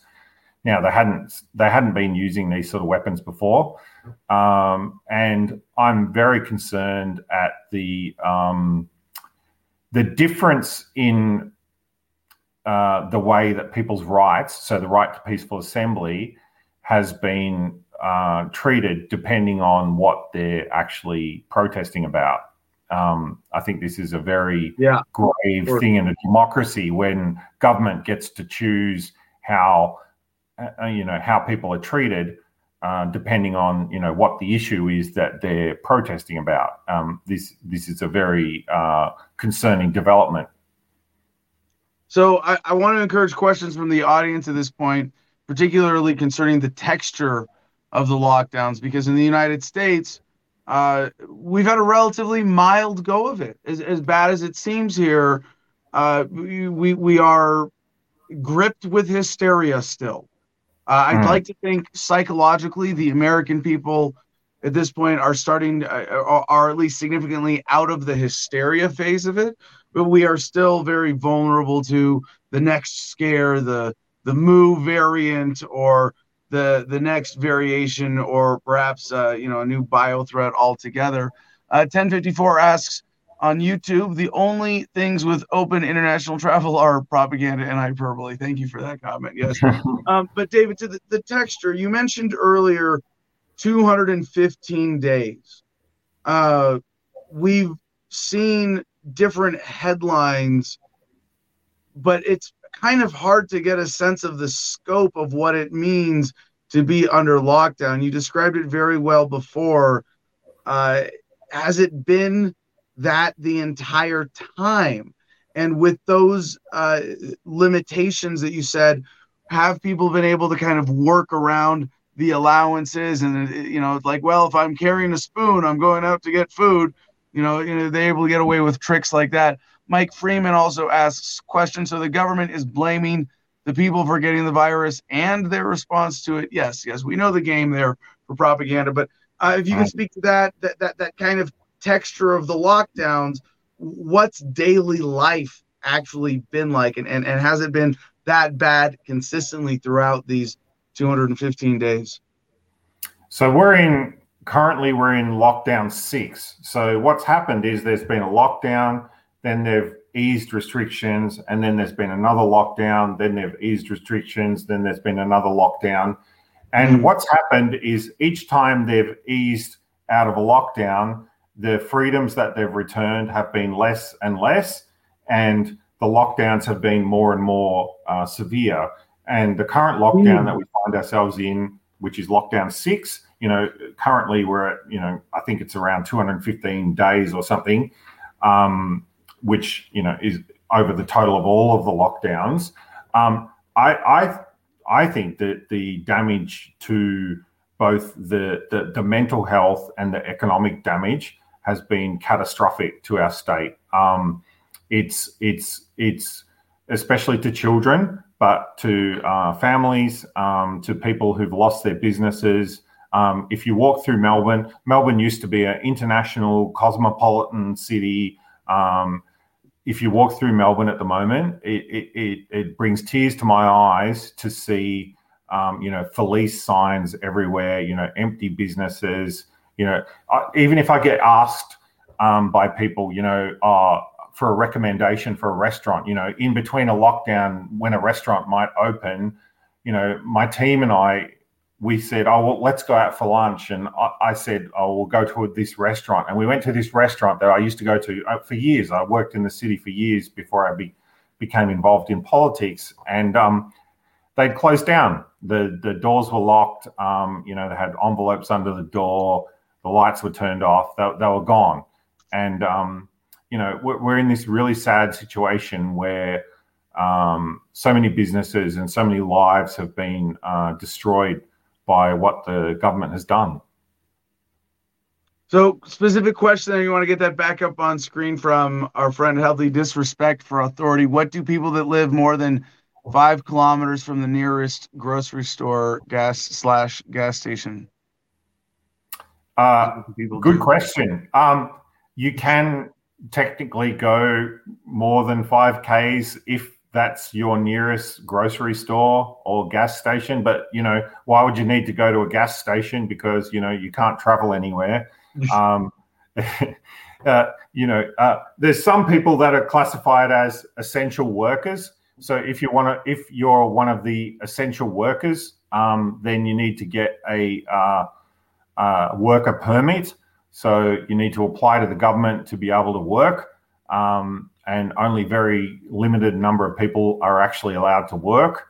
Uh, the rest of us have to, you know, stay at home. You know, I'm well, I'm a I'm privileged. I'm a member of parliament, so I'm an essential worker apparently. Um, but uh, you know, how would we survive without politicians? David? Yeah, how would we survive without politicians? yeah. Um, so you know, it, but you know, I, I, I my heart goes out to people who especially small business people who've spent, you know, their life building up these businesses that um, they can't op- operate. Um, yeah, it's terrible. So, as as the cautionary tale here, we see Australia going to different forms of digital control. Mike Freeman has a great question on this on YouTube. Yeah. What's up with the digital monitoring bill that was just passed that allows the government to edit your data and that that that was that's like so. I wanted to talk to you about you know you have the, the, the app that scans your face and pings you with a text every. Hold on, leave that comment up. I want to read the whole thing there. But the, the, the one of the recent headlines we covered. Pull, pull that comment back up, please. One of the recent comments or, or headlines that we covered out of Australia was about a bill that would allow government to, as it says, edit your data like and and I know this sounds like hypothetical scary but even coming anywhere close to this would have sounded like a I got labeled as a wild conspiracy theorist for saying that this is possible government fuckery with the internet uh, but it sounds like like they could you, you could write a post and they could actually change the post like you put words in your mouth. I mean that that that's a whole other line uh, he goes on, also, doesn't this mean that the government can insert incriminating data to your device? Yeah, I mean, this, this federal bill. So, I mean, the other thing that we've had to do is everywhere we go, um, so every shop that you have to go to, even if you go to a playground, um, you need to scan a QR code now to tell the government where you've been. So every time you go to a shop, you need to scan a code to say, I've been here. And mm-hmm. the purpose the the the purpose of this is so that they can trace, you know, if there's a disease outbreak, they can trace it. Um, but yeah, they've also uh, recently put through this federal legislation. Um, so I, am a I'm a state uh, senator, but um, in the federal level, they put the, through this new legislation that allows the federal police to um, effectively infiltrate your social media accounts and uh, edit things and do things with it. Um, I, I, don't know whether they, you know, you know, insert incriminating data or not, but um, yeah, it's it's pretty uh, scary stuff that they're trying to do at the moment. And the other thing that we're talking about now, of course, they term it vaccine passports. Um, I I call it medical apartheid. So the state government oh. in Victoria now is talking about you know allowing um, people who are vaccinated to participate in the economy and people who are not uh, to not participate in certain areas of the economy. And So what yeah. I've been talking about now, and I'm very concerned about, is that the government is in reality creating this sort of apartheid system where we're going to end up with this uh, underclass of people who are unable to participate in the economy because of their personal um, medical choices. Now, you know, I, I am uh, you know neutral on whether people should get vaccinated or not. I think it's you know I think uh, the libertarian view should be that it's a personal choice of people that sure. um, they if no, they you, cer- you certainly have the right to fall for a scam and a fraud if you want. well, pe- people people can choose to to to you know do whatever sure. medical conditions yeah. or whatever they want to do with their bodies. It's it's none of the government's business, in my view. And um, you know, if if if people want to take a vaccine, that's totally fine. I'm, I'm I've got no problem with that at all. And if they don't want to take a vaccine, I'm totally fine with that as well. But the problem that we have now is that they're talking about um, effectively discriminating against those who choose uh, to not take a vaccine and uh, exclude them from the economy in in ways that we're not quite sure exactly how they're going to do that yet. But they're talking about things like, um, you know, you won't be able to attend, uh, you know, pubs, you won't be able to attend uh, events, you won't be able to attend uh, certain uh, venues. Um, uh, and, um, you know, they, they're talking about this quite openly now. Um, I've come out very hard against this. Uh, I feel that, um, you know, we have the two major parties in Australia are the Liberal Party and the Labor Party. The Liberal Party, I suppose, could be roughly compared to the Republican Party in the United States and the Labor Party could be roughly compared to the Democrats, mm-hmm. but they've sort of joined forces here. And um, at a federal and a state level, they've sort of created what they call a national cabinet, and they've all sort of joined forces and uh, cooperated on this plan. And so there's no real opposition to it apart from, you know, minor parties such as myself who are, you know, speaking out against it. But, um, it's it's like you know it doesn't really matter because we've got this duopoly. Uh, you know, I know you've got the same sort of problem in the United States where you've got this duopoly that sort of decided to do this thing and they've decided to do it together, and um, you know, there's no real opposition to it. So it's it's it's it's quite concerning. So I want to go back to something you said earlier about the pattern of lockdowns. Let's see. Um, Oh, specific question here first. Healthy disrespect for authority. Does he know what has happened to Alan Jones? Did he get fired from SNA? I don't know the name or the reference.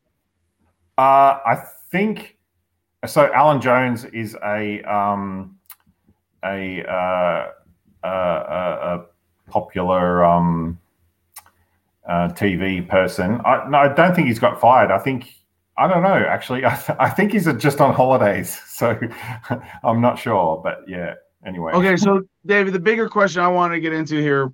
You said that the six lockdowns. Um. All right, not all these.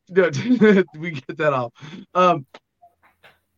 The pattern of the lockdowns. You said you're on number six, and each one has been worse than the other. I I want to know if that is a pattern, if that's uh, like fundamental to the nature of this thing, that when it started, it was like, well, we're going to have a lockdown. When it fails, inevitably, if we're going to do it again, in order to justify doing it again, it's going to have to be locked down harder. And if that fails and we decide we're going to do it, it's going to have to be more intense than that. And if that's the case, does that suggest a kind of progression to a breaking point? If they, I mean, how much how much worse that can can they get? And do, do, do the people of Australia see that pattern? Is this kind of emerging to them as as obvious in terms of what you said of uh, an awareness of the cure being worse than the disease? Look, I think they reached um, the limits of what they can do with lockdowns. Um, you know the, the the the breaking point really for lots of people and for myself um, was you know uh, that they, they've shut down schools for a long time and i've been very concerned about the harms on children and a few weeks ago, I was planning on going into Parliament and questioning the government about, you know, how we're going to open up schools and stuff like that. And instead of opening up schools, what they did was shut down the playgrounds. Um, now, the playgrounds were one of the few things that parents could do with their children. They could go out to the playgrounds, the kids could go down the slides and, you know, play, do normal things. And they shut down the playgrounds. And um, my colleague, my um, colleague Tim Quilty and I, um, we we staged a protest, which was sort of not really a protest, but it was a protest on the steps of Parliament. I think I um, I can probably share the picture of it.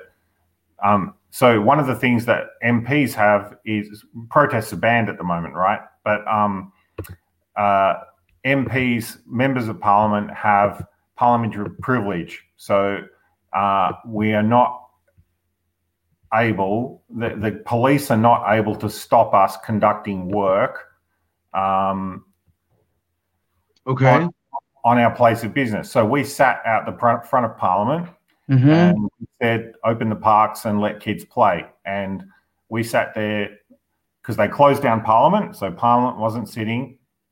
And we sat there and we, I was prepared to sit there for days. Um, but uh, what ended up happening is lots and lots of people ended up coming in and talking to us and, and, um, uh, it was getting close to curfew and the police were getting, uh, agitated and I was very concerned that members of the public were going to start getting arrested and dragged away and stuff like that. So we pulled the plug on it before curfew. So Mm-hmm. we only only ended up sitting there about you know six hours or something. I I wanted to stay there longer, but um, uh, yeah, I didn't I didn't want to see members of the public getting uh, arrested. Now, here's the thing, right? If I had have you know called a protest, like if I had have said, you know, let's protest out the front of Parliament, at the moment it's illegal to have a protest. So I would have been arrested for incitement. And in fact, we've had lots of people arrested for incitement for, you know, even just putting up a Facebook event saying, let's meet at this place to protest against the we government covered those stories. yeah, Right. you get arrested for incitement. And um, so, you know, I, I said uh, very clearly to people, do not come and join Tim and I um, because, you know, we don't want to get arrested for incitement and um, we don't want people getting arrested for breaching um, uh, directions, emergency directions. But um, we wanted to make a point, and they did end up opening the playgrounds, sort of. Um, but now you can go to the playground, but only with one parent. Um, you have to check in with a QR code, and children over 12 aren't allowed to go to the playground. So if you have children that are under 12 and over 12, um, that's you can't go. And if you've got a mum and dad, you can't go together. And if you go there, you're not allowed to remove your mask to have a coffee or a drink. Um, So, so David, I, I, in the United, I gotta ask. Uh, uh, now I gotta make fun of you. Because Yeah. This, this, this is just fucking insane. It's Like in insane. United- yes. No, I agree. I agree. In Totally. the United States, we have some check on power in the exercise of public ridicule when there's so much differentiation in policy from like one state to another to another and like some of the like we we we, we make memes you know where you got guy stands up and oh covid hits him in the face but if he sits down at a restaurant table no the covid goes Yeah, yeah. over his head, you know, and it's like, well, hey, why don't we just get restaurant tables in schools instead of desks? Because you can't Yeah. get COVID if you're at a restaurant table, obviously. But then I, I, I gotta say, uh, on behalf of the rest of the world, hey, Australia.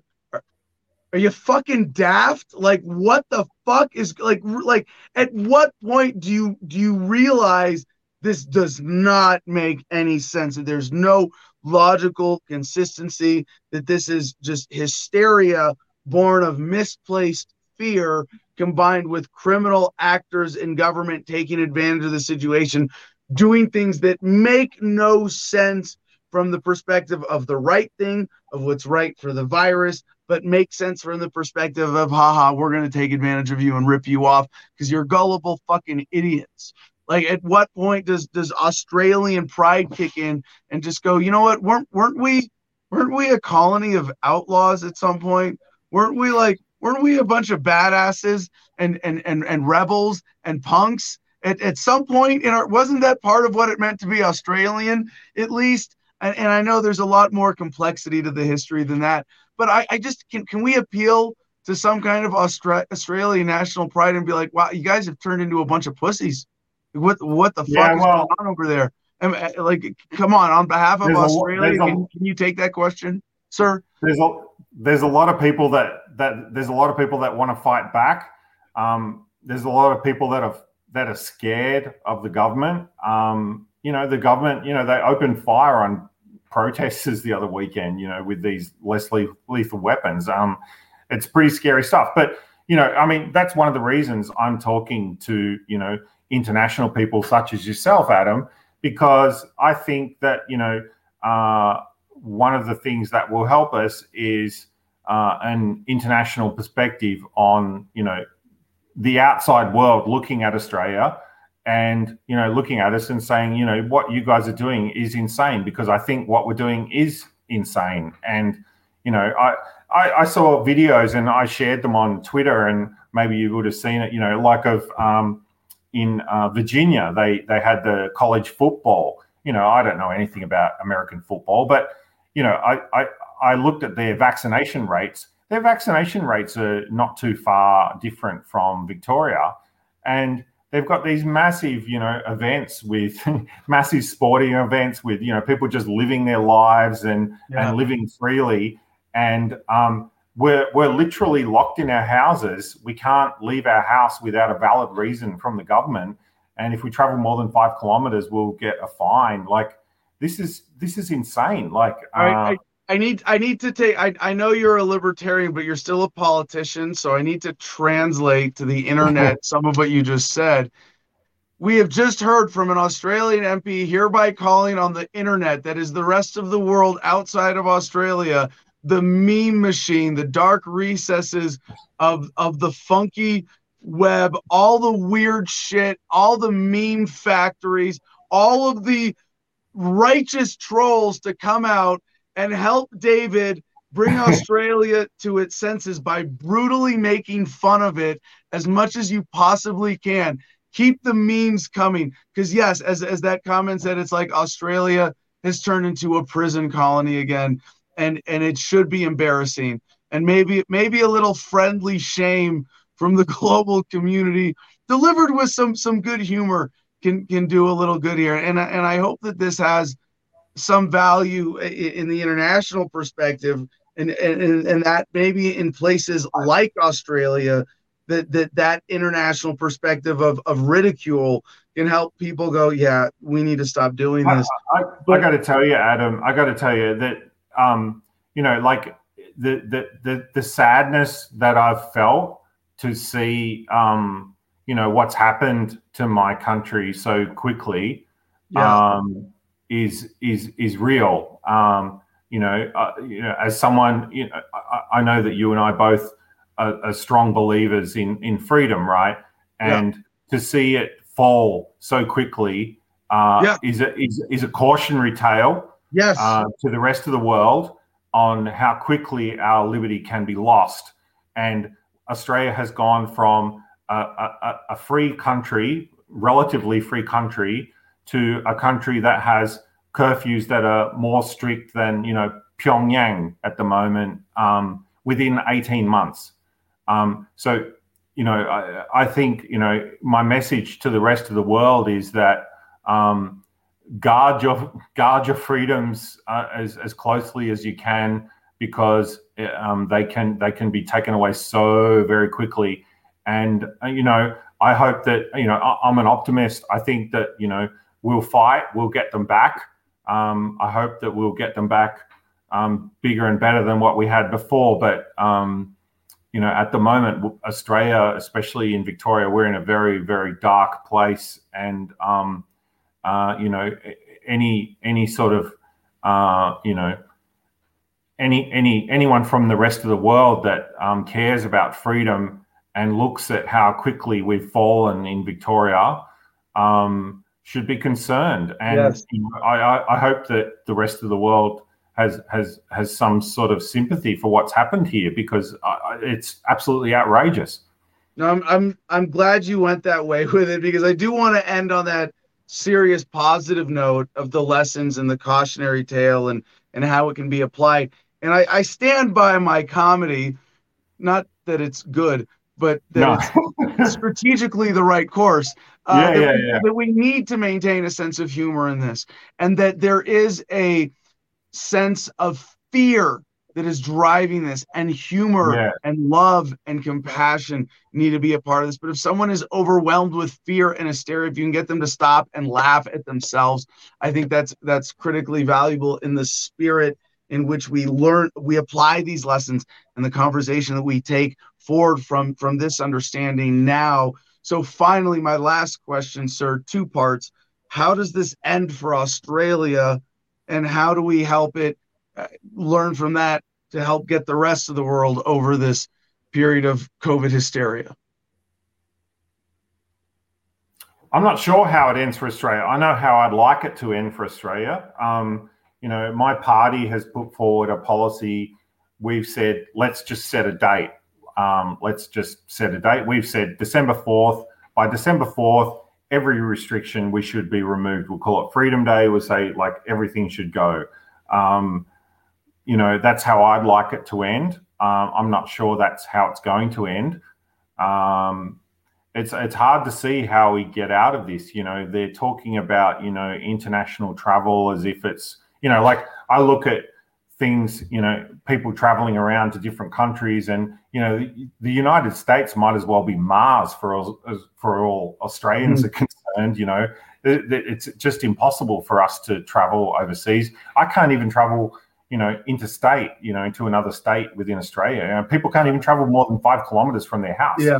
Um, so I, you know, I'm not sure how this ends. They, they, they keep talking about, you know, increasing the vaccination rate uh, to a certain level, but you know, I'm not certain that they'll actually get to that level. And I think the means that they're using to uh, coerce, you know, I, I see it as coercion, uh, is is wrong. Uh, it, it's immoral. And um, you know, uh, if people are going to take medical procedures, they should have uh, informed consent. And I think that things like, you know, vaccine passports or you know this medical apartheid totally invalidates any form of medical informed consent because you know you're being coerced into something that you may not want to do. Uh, so I, I, I, I see big problems here, and what concerns me even more is the precedent that we're setting um, you know, what's going to happen next time there's something like this? You know, will they use these emer- emergency powers again? I'm really worried about the precedent. But, you know, being an optimist, I think that it is possible to get out of this. Um, like one thing that I've noticed, one thing about Australia, like America, is that we're a country with lots of immigrants, and lots of people that came to Australia came from countries that were authoritarian regimes. And I've always said for a long time, you know, and ever since I've been elected, I've talked with, you know, refugee groups, right? These people understand freedom better than anyone else because they've had it taken away from them. And my hope for the future is that because everyone in Australia now, to some degree, has had their liberty taken away from them, that they will cherish it more than ever. And especially the children that have had their liberty taken away in such a dramatic fashion that going forward, they will uh, uh, cherish it and guard it far more closely than they have in the past. That's my hope for the future. Absolutely. Right on. We can all hope that this is uh, something we come out of with that kind of positive momentum. Thank you so much for staying up through the middle of the night with us on Australia time for this interview, sir. Greatly appreciate it. Your party website, how can people connect with you? Anything else you want to plug? Yeah, so um, if you want to follow me on Facebook, um, it's uh, David Limbrick. If you just do a search for David Limbrick on uh, Facebook, on Twitter as well, I'm on Twitter. Um, my party website is uh, www.ldp.org.au. Um, yeah, and please uh, come and follow me on Twitter. I'd love to uh, interact with you and speak with people. Uh, uh, you know, mostly, of course, my followers are Australian, but um, I love talking to Americans as well. Awesome. Thank you so much, sir. Thanks for having me. All right. What a wonderful last interview for the season. Now, if you'll all indulge me here, I got a pile of headlines we didn't get to, and we're two hours into the show. We're not going to wrap up on time anyway. Wow. Uh, give me give me ten minutes. Who did you, Joey? You want to do that? Would take a hit and so just read read headlines. I feel like I, I, I feel like I'm like complete for the season. We don't have to do this again. That's it. This is, is I mean, you got to do a proper sign off, man. This is, All right, here it is. except for Super fast.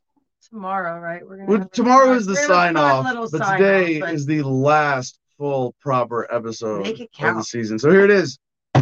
TheGuardian.com. Bosses turn to tattleware to keep tabs on employees working from home.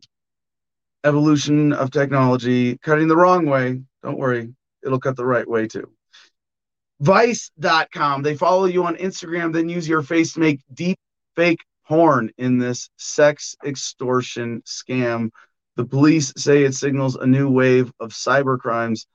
I say it signals a new wave of people finally accepting nothing on the internet is real. The Wall Street Journal wallets are over. Your phone is your everything now. We saw this one coming, didn't we? Mobile payments replacing credit cards was just the start. Digital versions of your work ID, driver's license, and other card holdouts are coming to your smartphone.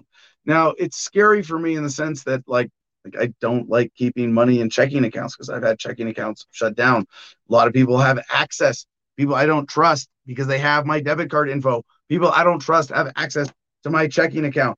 I don't like that. I don't keep money there. I don't trust it. But that's my interface with the mainstream dollar economy if I need to use it. I should have a shift card, right? Be able to send crypto to dollars, spend it like that.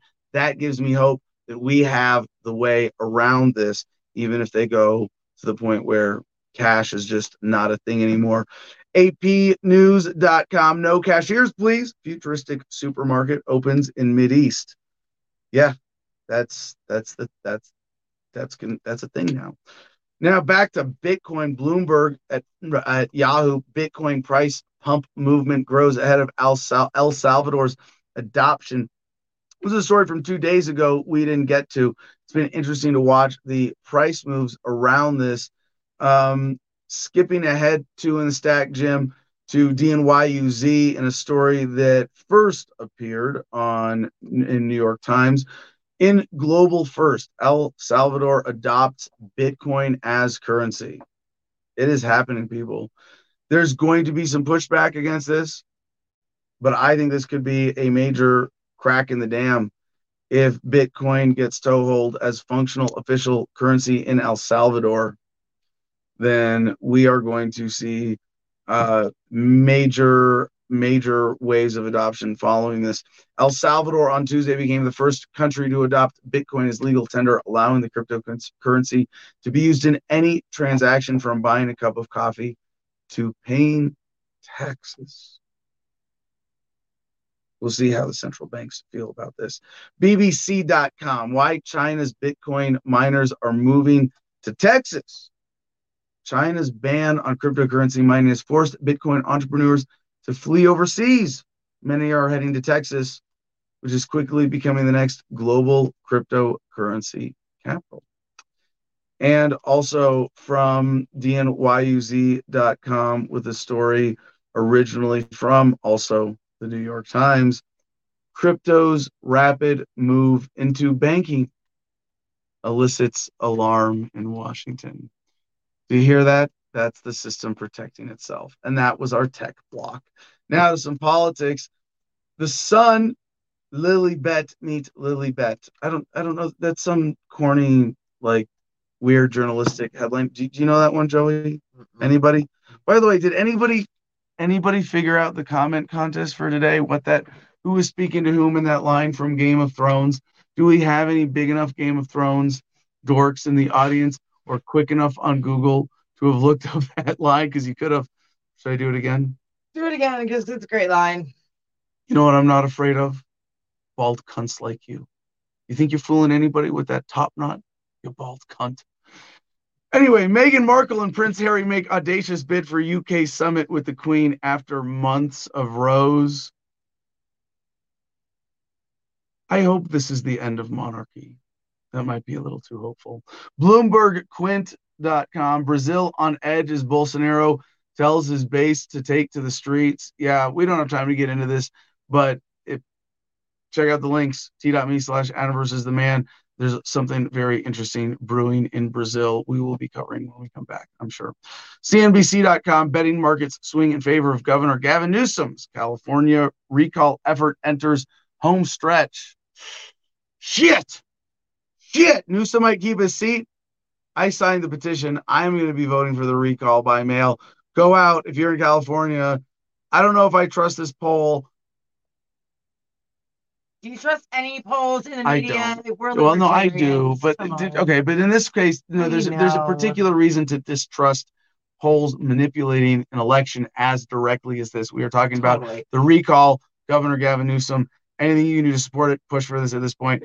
Very exciting possibility. Please, Get 'em out. California, if you can push for this, I think it's a cool way to uh for, for not not because like I care what the Republican Larry Elder is going to replace Gavin Newsom, but significant destabilization of the system might make it worth the effort. Mike Freeman was the big ugly guy with the scar on his face.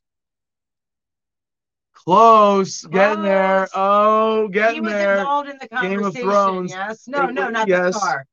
The speaker of that line was the guy with the big scar Scar. on his face. Yes.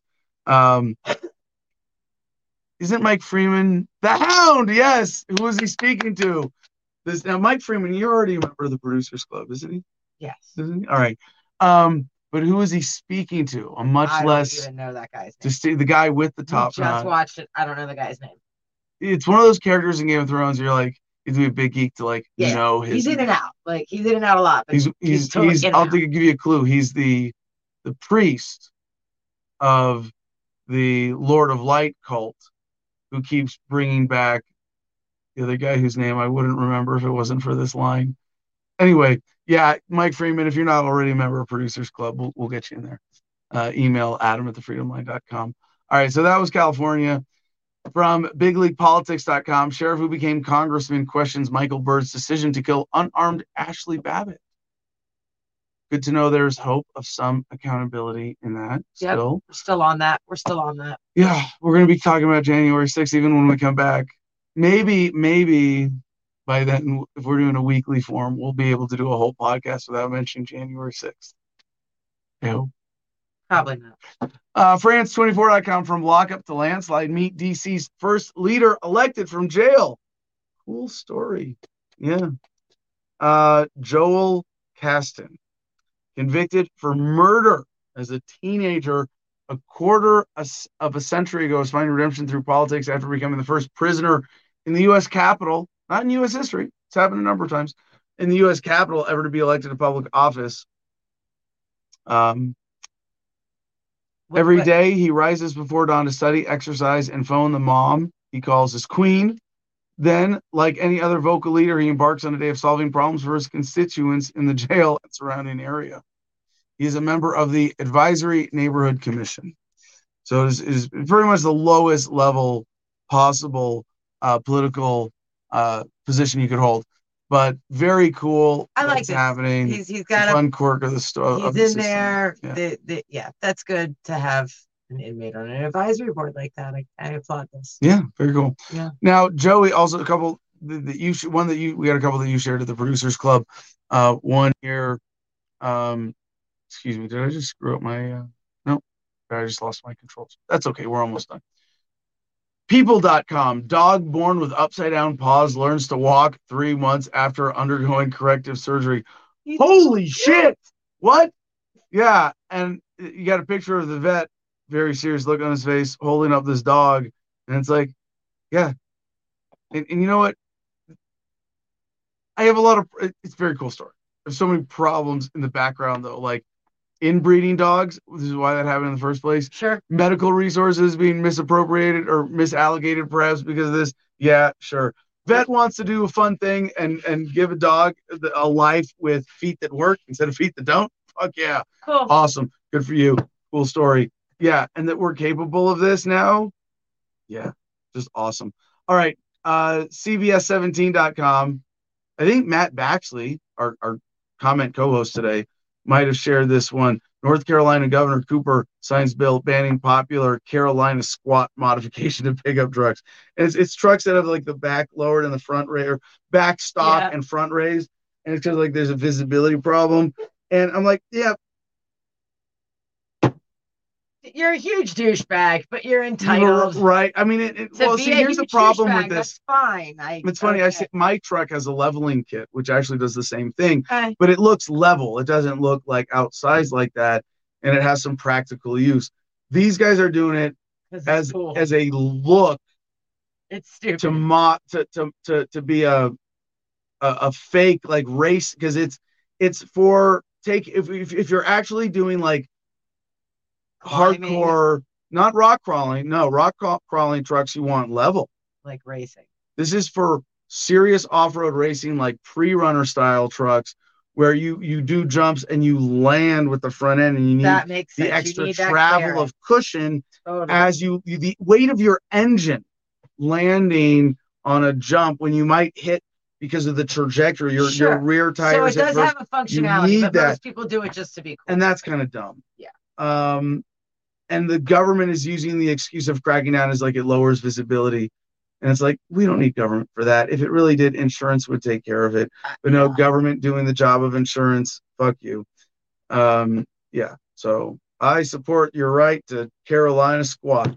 Naturalnews.com social media overload young girls being rushed to emergency rooms with social media excuse me induced motor skill disorders. It's getting to that level. We've covered this. We've talked about social media the rise in young women and girls suicide with the rise of facebook on mobile platforms. Um, doesn't surprise me. Combine that with lockdown you're getting social media induced motor skill disorders. Fucking a what are we doing to our kids? Jerusalem post palestinian prisoners at large wanted dead or alive i don't have time but this is such an hilarious story i couldn't help but include it. Security forces are working around the clock to find the six fugitives who escaped from gilboa prison monday and prevent an outbreak of violence. Yeah they like this is legit like alcatraz shawshank redemption style prison outbreak and the israeli government just looks fucking stupid which i like. Uh, technologyreview.com I, I, I would have saved this for good news, but we don't have good news Friday this week. Meet Altos Labs, Silicon Valley's latest wild bet on living forever. Life extension technology. This is where it's at. Cool link to get into. Another thing, sorry to break this up, but what are we doing to our kids' story? Wall Street Journal. A generation of American men give up on college. I just feel lost. The number of men enrolled at two and four year colleges has fallen behind women by record levels in a widening education gap across the United States. Women are now 59.5% of college students, men just 40.5%. I think men are figuring out part of it is system's a racket. right part of it out. men are figuring out that it's a racket just faster than women because women are still oh gosh i get to go to college having been genuinely suppressed gender bias wise for Sure. so long now women are going to find figure that out too and you're going to see not a crisis of male college enrollment but a crisis a crisis of college enrollment the It's mainstream coming. media is going to call it a crisis of college enrollment what it's going to be really is a realization of the enlightenment of the internet applied to higher education going oh yeah it's a scam your higher degree is probably not worth shit speaking of getting to a higher degree someone just shared this in the producers club during the show today from was you of course mary jane. Mary m-e-r-r-y let's get matt matt and jim up on stage for this last story today. Last story of the season because it's not in the notes. Regular cannabis users drive as safely as sober people new study suggests. Duh! and this isn't even new. This is something that i remember covering as a story from what was like mcgill university in montreal from decades ago reading about when i was a kid going yeah yeah, it makes you drive slower and increase following distance. How does that make And you? safer oh, but yeah, it's safer driving overall. Now we have the science. While we smoke weed, Matt, uh, do you do you have any any comments we missed or final thoughts on the season? No, man. Um, you know, everybody was kind of having their own thing. I apologize. My connection kind of got glitchy there, and I was getting hung up on some comments for a second. But That um, happens, man. It's Google It's been a lot of fun. Weird. It's Google What's that? Google blacklisting. I'm I, any I, I I'm going to be thinking about this a lot over the next three weeks. Uh, I, I mean, both interviews today I'm going to be thinking about over the next three weeks. Uh, you know, of course, I look Ian- forward to you and Ian talking again, man. That's going to be a lot of fun. Yeah. Well, we're gonna. I'm gonna be picking his brain behind the scenes. You know, now we're we're Yeah. we're Telegram buddies now. I'm gonna be be you know, into the into the Borg of Adam Kokesh's brain, Ian Crossland's wisdom. Uh, you know, but David talking about the bigger picture with COVID globally. Of course, we're gonna be thinking about that. But this idea that I'm I'm I'm just on some Google blacklist, and it's Google and it's Google wide and it's everything Google touches You know what? and it's everything I touch with my As name, soon- everything that has Adam Kokesh or Adam Charles Kokesh anywhere in it, or Adam versus the man. It's it's subject to this the effects of this Google blacklisting. Joey, as soon as I mentioned that they didn't pull yesterday's show from my channel, but they did yours, I swear to you, three minutes later, I got a notification on They my pulled it channel. They pulled it, yeah. yeah. see this is they why I, I rejected my appeal already, but haven't responded to yours yet. see I disagree with Ian's advice there of create another YouTube channel. Like it, yeah. It's, No, Well, you lose I- so and, and then, and you then? I'm calling attention to having a baby YouTube channel. It's like, no, I got this monster. I mean, small by what it should be standards, but quarter million and hundred you don't want to walk away from that. it's like Well, I I'd rather. I was thinking about it. Just, I'll just say this on it. Uh, I, I I understand your pandering points. You don't want to supplicate to YouTube, but Also, I have been noticing. I have been noticing almost all the big channels like Cop Watchers and stuff that have huge followings that are watching. They are starting to feel the shadow banning and everything, and they're all creating new channels for them personally. Because I hear them say it live when I on a video I watch, so I end up following their sub channel because they mention it enough times on their regular channel.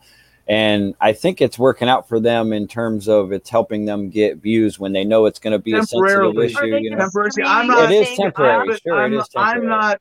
It is temporary. I'm not going to do anything different with my content. That's the other thing Ian suggested, like that we do something different, or like I, he said, change the branding. Like, you might no. change your camera angle, but it ain't going to be for fucking YouTube.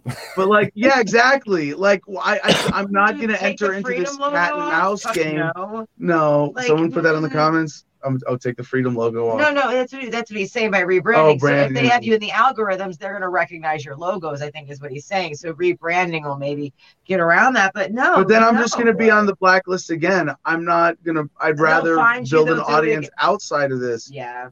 But how do how do we do that when you're? I, do I I- maybe one of the things I got to meditate on over the next three weeks is accepting that I have been blacklisted for this time one way or another, and accepting that in some ways we got to start from scratch.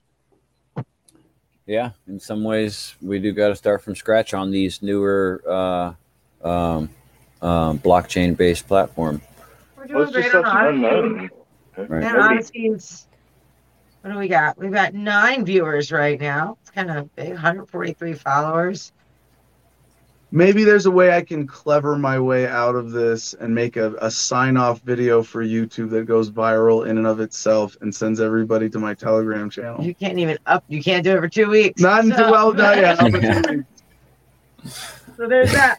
But luckily that lines up. I mean, silver lining. Silver lining. So in your meditation of acceptance of this uh this shadow ban, this blacklist, um, acceptance of the fact that perhaps the universe is doing all this because you've got a bigger task at hand. So Well, it's, it's validating. No, no, I take. I always take that. Uh, you know, a lot. I, I think one of the things that that separates me in my stubbornness or in my confidence to keep going is that uh, I take the censorship as validation. It, it's it's all the more reason my message needs to continue because it is the I don't want to say, oh, I'm, I'm not so arrogant as to say it's the biggest threat, but it might be. It might be, and it's one version of the message that is the bigger threat to the system. And we need to keep the fires burning. We need to keep this alive. Um, again, I'm not the only one. Um, I think I might be the best. I think I might have the most effective message overall. I think I might be the best at connecting libertarianism to localization, to conscientious living, to love and compassion and empathy.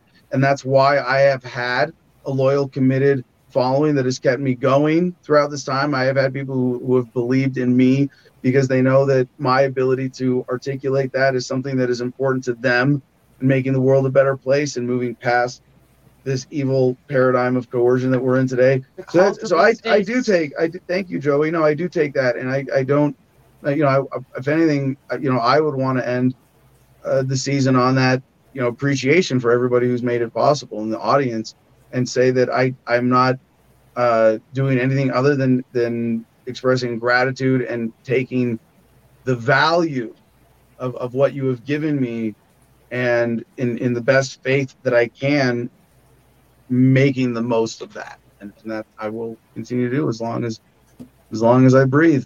Joey, any final thoughts on the season? The light workers get the most pushback. So everybody keep shining your lights. Don't, everybody don't wants to know what time the new uh, the new relaunch is going to be. We'll probably announce all that stuff in our in our yeah, five to nine hour Four hours Wednesday, Wednesday evenings. What time? And we wanted we, we did figure it out. What did we say? Five p.m. to nine p.m. Pacific. Or do we say four to eight? 10, 11, 12. Yeah, five to nine. No, five to nine. So that's eight to midnight. Eight to midnight uh, Eastern, five to nine Pacific. Wait, wait, wait, wait. No, because they're going to have already fallen back well, they fall back in November 7th. Oh, that's so it's right. going to be a two hour difference. No, no, it might be, hold on. It might, hold on. Forgetting the Arizona and time change differences, we're doing 8 to midnight Eastern, and then whatever 5 to 9 Pacific. Right. And what? Don't worry about us figuring it out in Arizona time.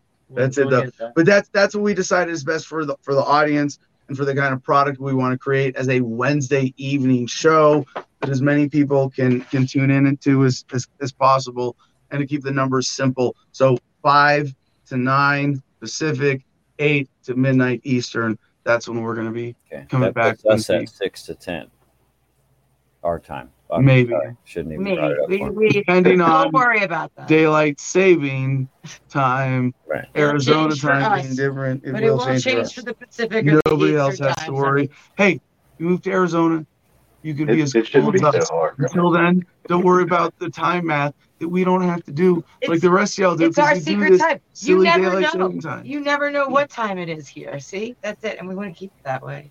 It's secret. All right, Matt, your final thoughts on the season? Man, it's been what about a year and a half, and it's been a lot of fun, and uh, I can't wait for the uh, for the Wednesday evening show. I think that's going to be a, a good platform, and you know, hopefully a couple of weeks off. I know you deserve it, and hopefully everybody will come back even stronger next time we're, around. We're gonna be working. oh well. I know me. it's like we're working. Enjoy the break, Gardenia. Y'all earned it. Like break. Yeah, no, it's it's it's yeah. Break. We will be busting we're, our asses. We're and, giving uh, the government. We're not. We're not giving the government a break. We're giving. We're giving the audience a break. We're giving you guys a break. Right. Yeah. And, All right, Jim. Till we see you again, audience people. Love everybody. Um, it's been a lot of fun commenting with everybody over the year and a half. So, got to thank the audience. Thanks, Matt. Retribution has a uh, signing off comment that's warming my heart right now on Odysee. I can't wait till we can figure out how to pop these up. We can. We get a share screen or something. We can figure this out. Uh, but Retribution on Odysee says, Love you all. You're my family, all of you in this place, near and far, brothers and sisters. I love you with all my heart. May the forge of heaven heavenly hedges keep you safe. May all strongholds be brought to destruction with a swiftness. Very Game of Thrones. All right, Jim, your like turn. Poetic. Okay. Well, I was uh, uh, thinking of saving all my deepest thoughts for the season for tomorrow. For tomorrow, because, you can. You get your chance tomorrow. Right. But uh, so I'm glad we went long today because it gives me a chance to show the meme I made of my beautiful granddaughter. We're not in a big hurry, so check us in out. I think you'll like it. Roll Uh, that beautiful baby. So this is what you look like on the outside. she was literally just chilling, looking at her mommy, just like that pose was just screaming at me to be memed. I couldn't stand it. I made like three or four of them, but that's the one I posted. So I was just Right happy because she's so right. awesome. Thought we'd thought we'd end today's on, uh, you know, baby beauty. That's always All right. love and All right. positive. Well, then, Jim, give us the producer notes, and uh, we will see you tomorrow at 8 a.m. Same bat time, same bat place for one last sign off message. Oh, weed. outstanding. Smoke weed every day. We'll get to that. T.me forward slash Adam versus the man has all the links that everybody uh, that we went through today, even the ones we speeded through and barely referenced. You can check them out. Patreon.com forward slash Adam versus the man, homefrontbattlebuddies.com, uh, the crypto, the number six.com, and gogreenenergyonline.com. Those are all the websites that we've been promoting to you since this entire season. So hopefully you've checked them out by now. They may have been updated. So check them out again one more time today. One at two o'clock, one at four o'clock, and one at four twenty. In any order you want. Love you all. I hope you enjoy my silly, ridiculous worded promos at the end of each show. And on this day in history, according to Good News Network.org, on this day in 1822, September 7th, Brazil gained its independence from Portugal and celebrates on this day. Also on this day in 1927, TV pioneer Philo Farnsworth, I just want to say that, succeeded in transmitting an image electronically with his image dissector video camera tube and called it television. With 300 patents, he made many crucial contributions to the development of all electronic television. It is Farnsworth Television and Radio Corporation in Fort Worth, Indiana. On this day in 1986, Desmond Tutu became the first black leader of South Africa Anglican Church. And on this day in 1988, Abdul Ahad Momand became the first Afghan in so the first Afghan in space on this day returned aboard a Soviet Soyuz spacecraft after nine days on the Mir space station. First Afghan in space. I wonder if the Taliban is putting together a space program with all the money. That's the second was season of the Space co- Force. Yeah, Oh Space my Force, gosh. Afghanistan. and with that, mwah, peace and love, y'all. Choose happiness and be excellent to each other.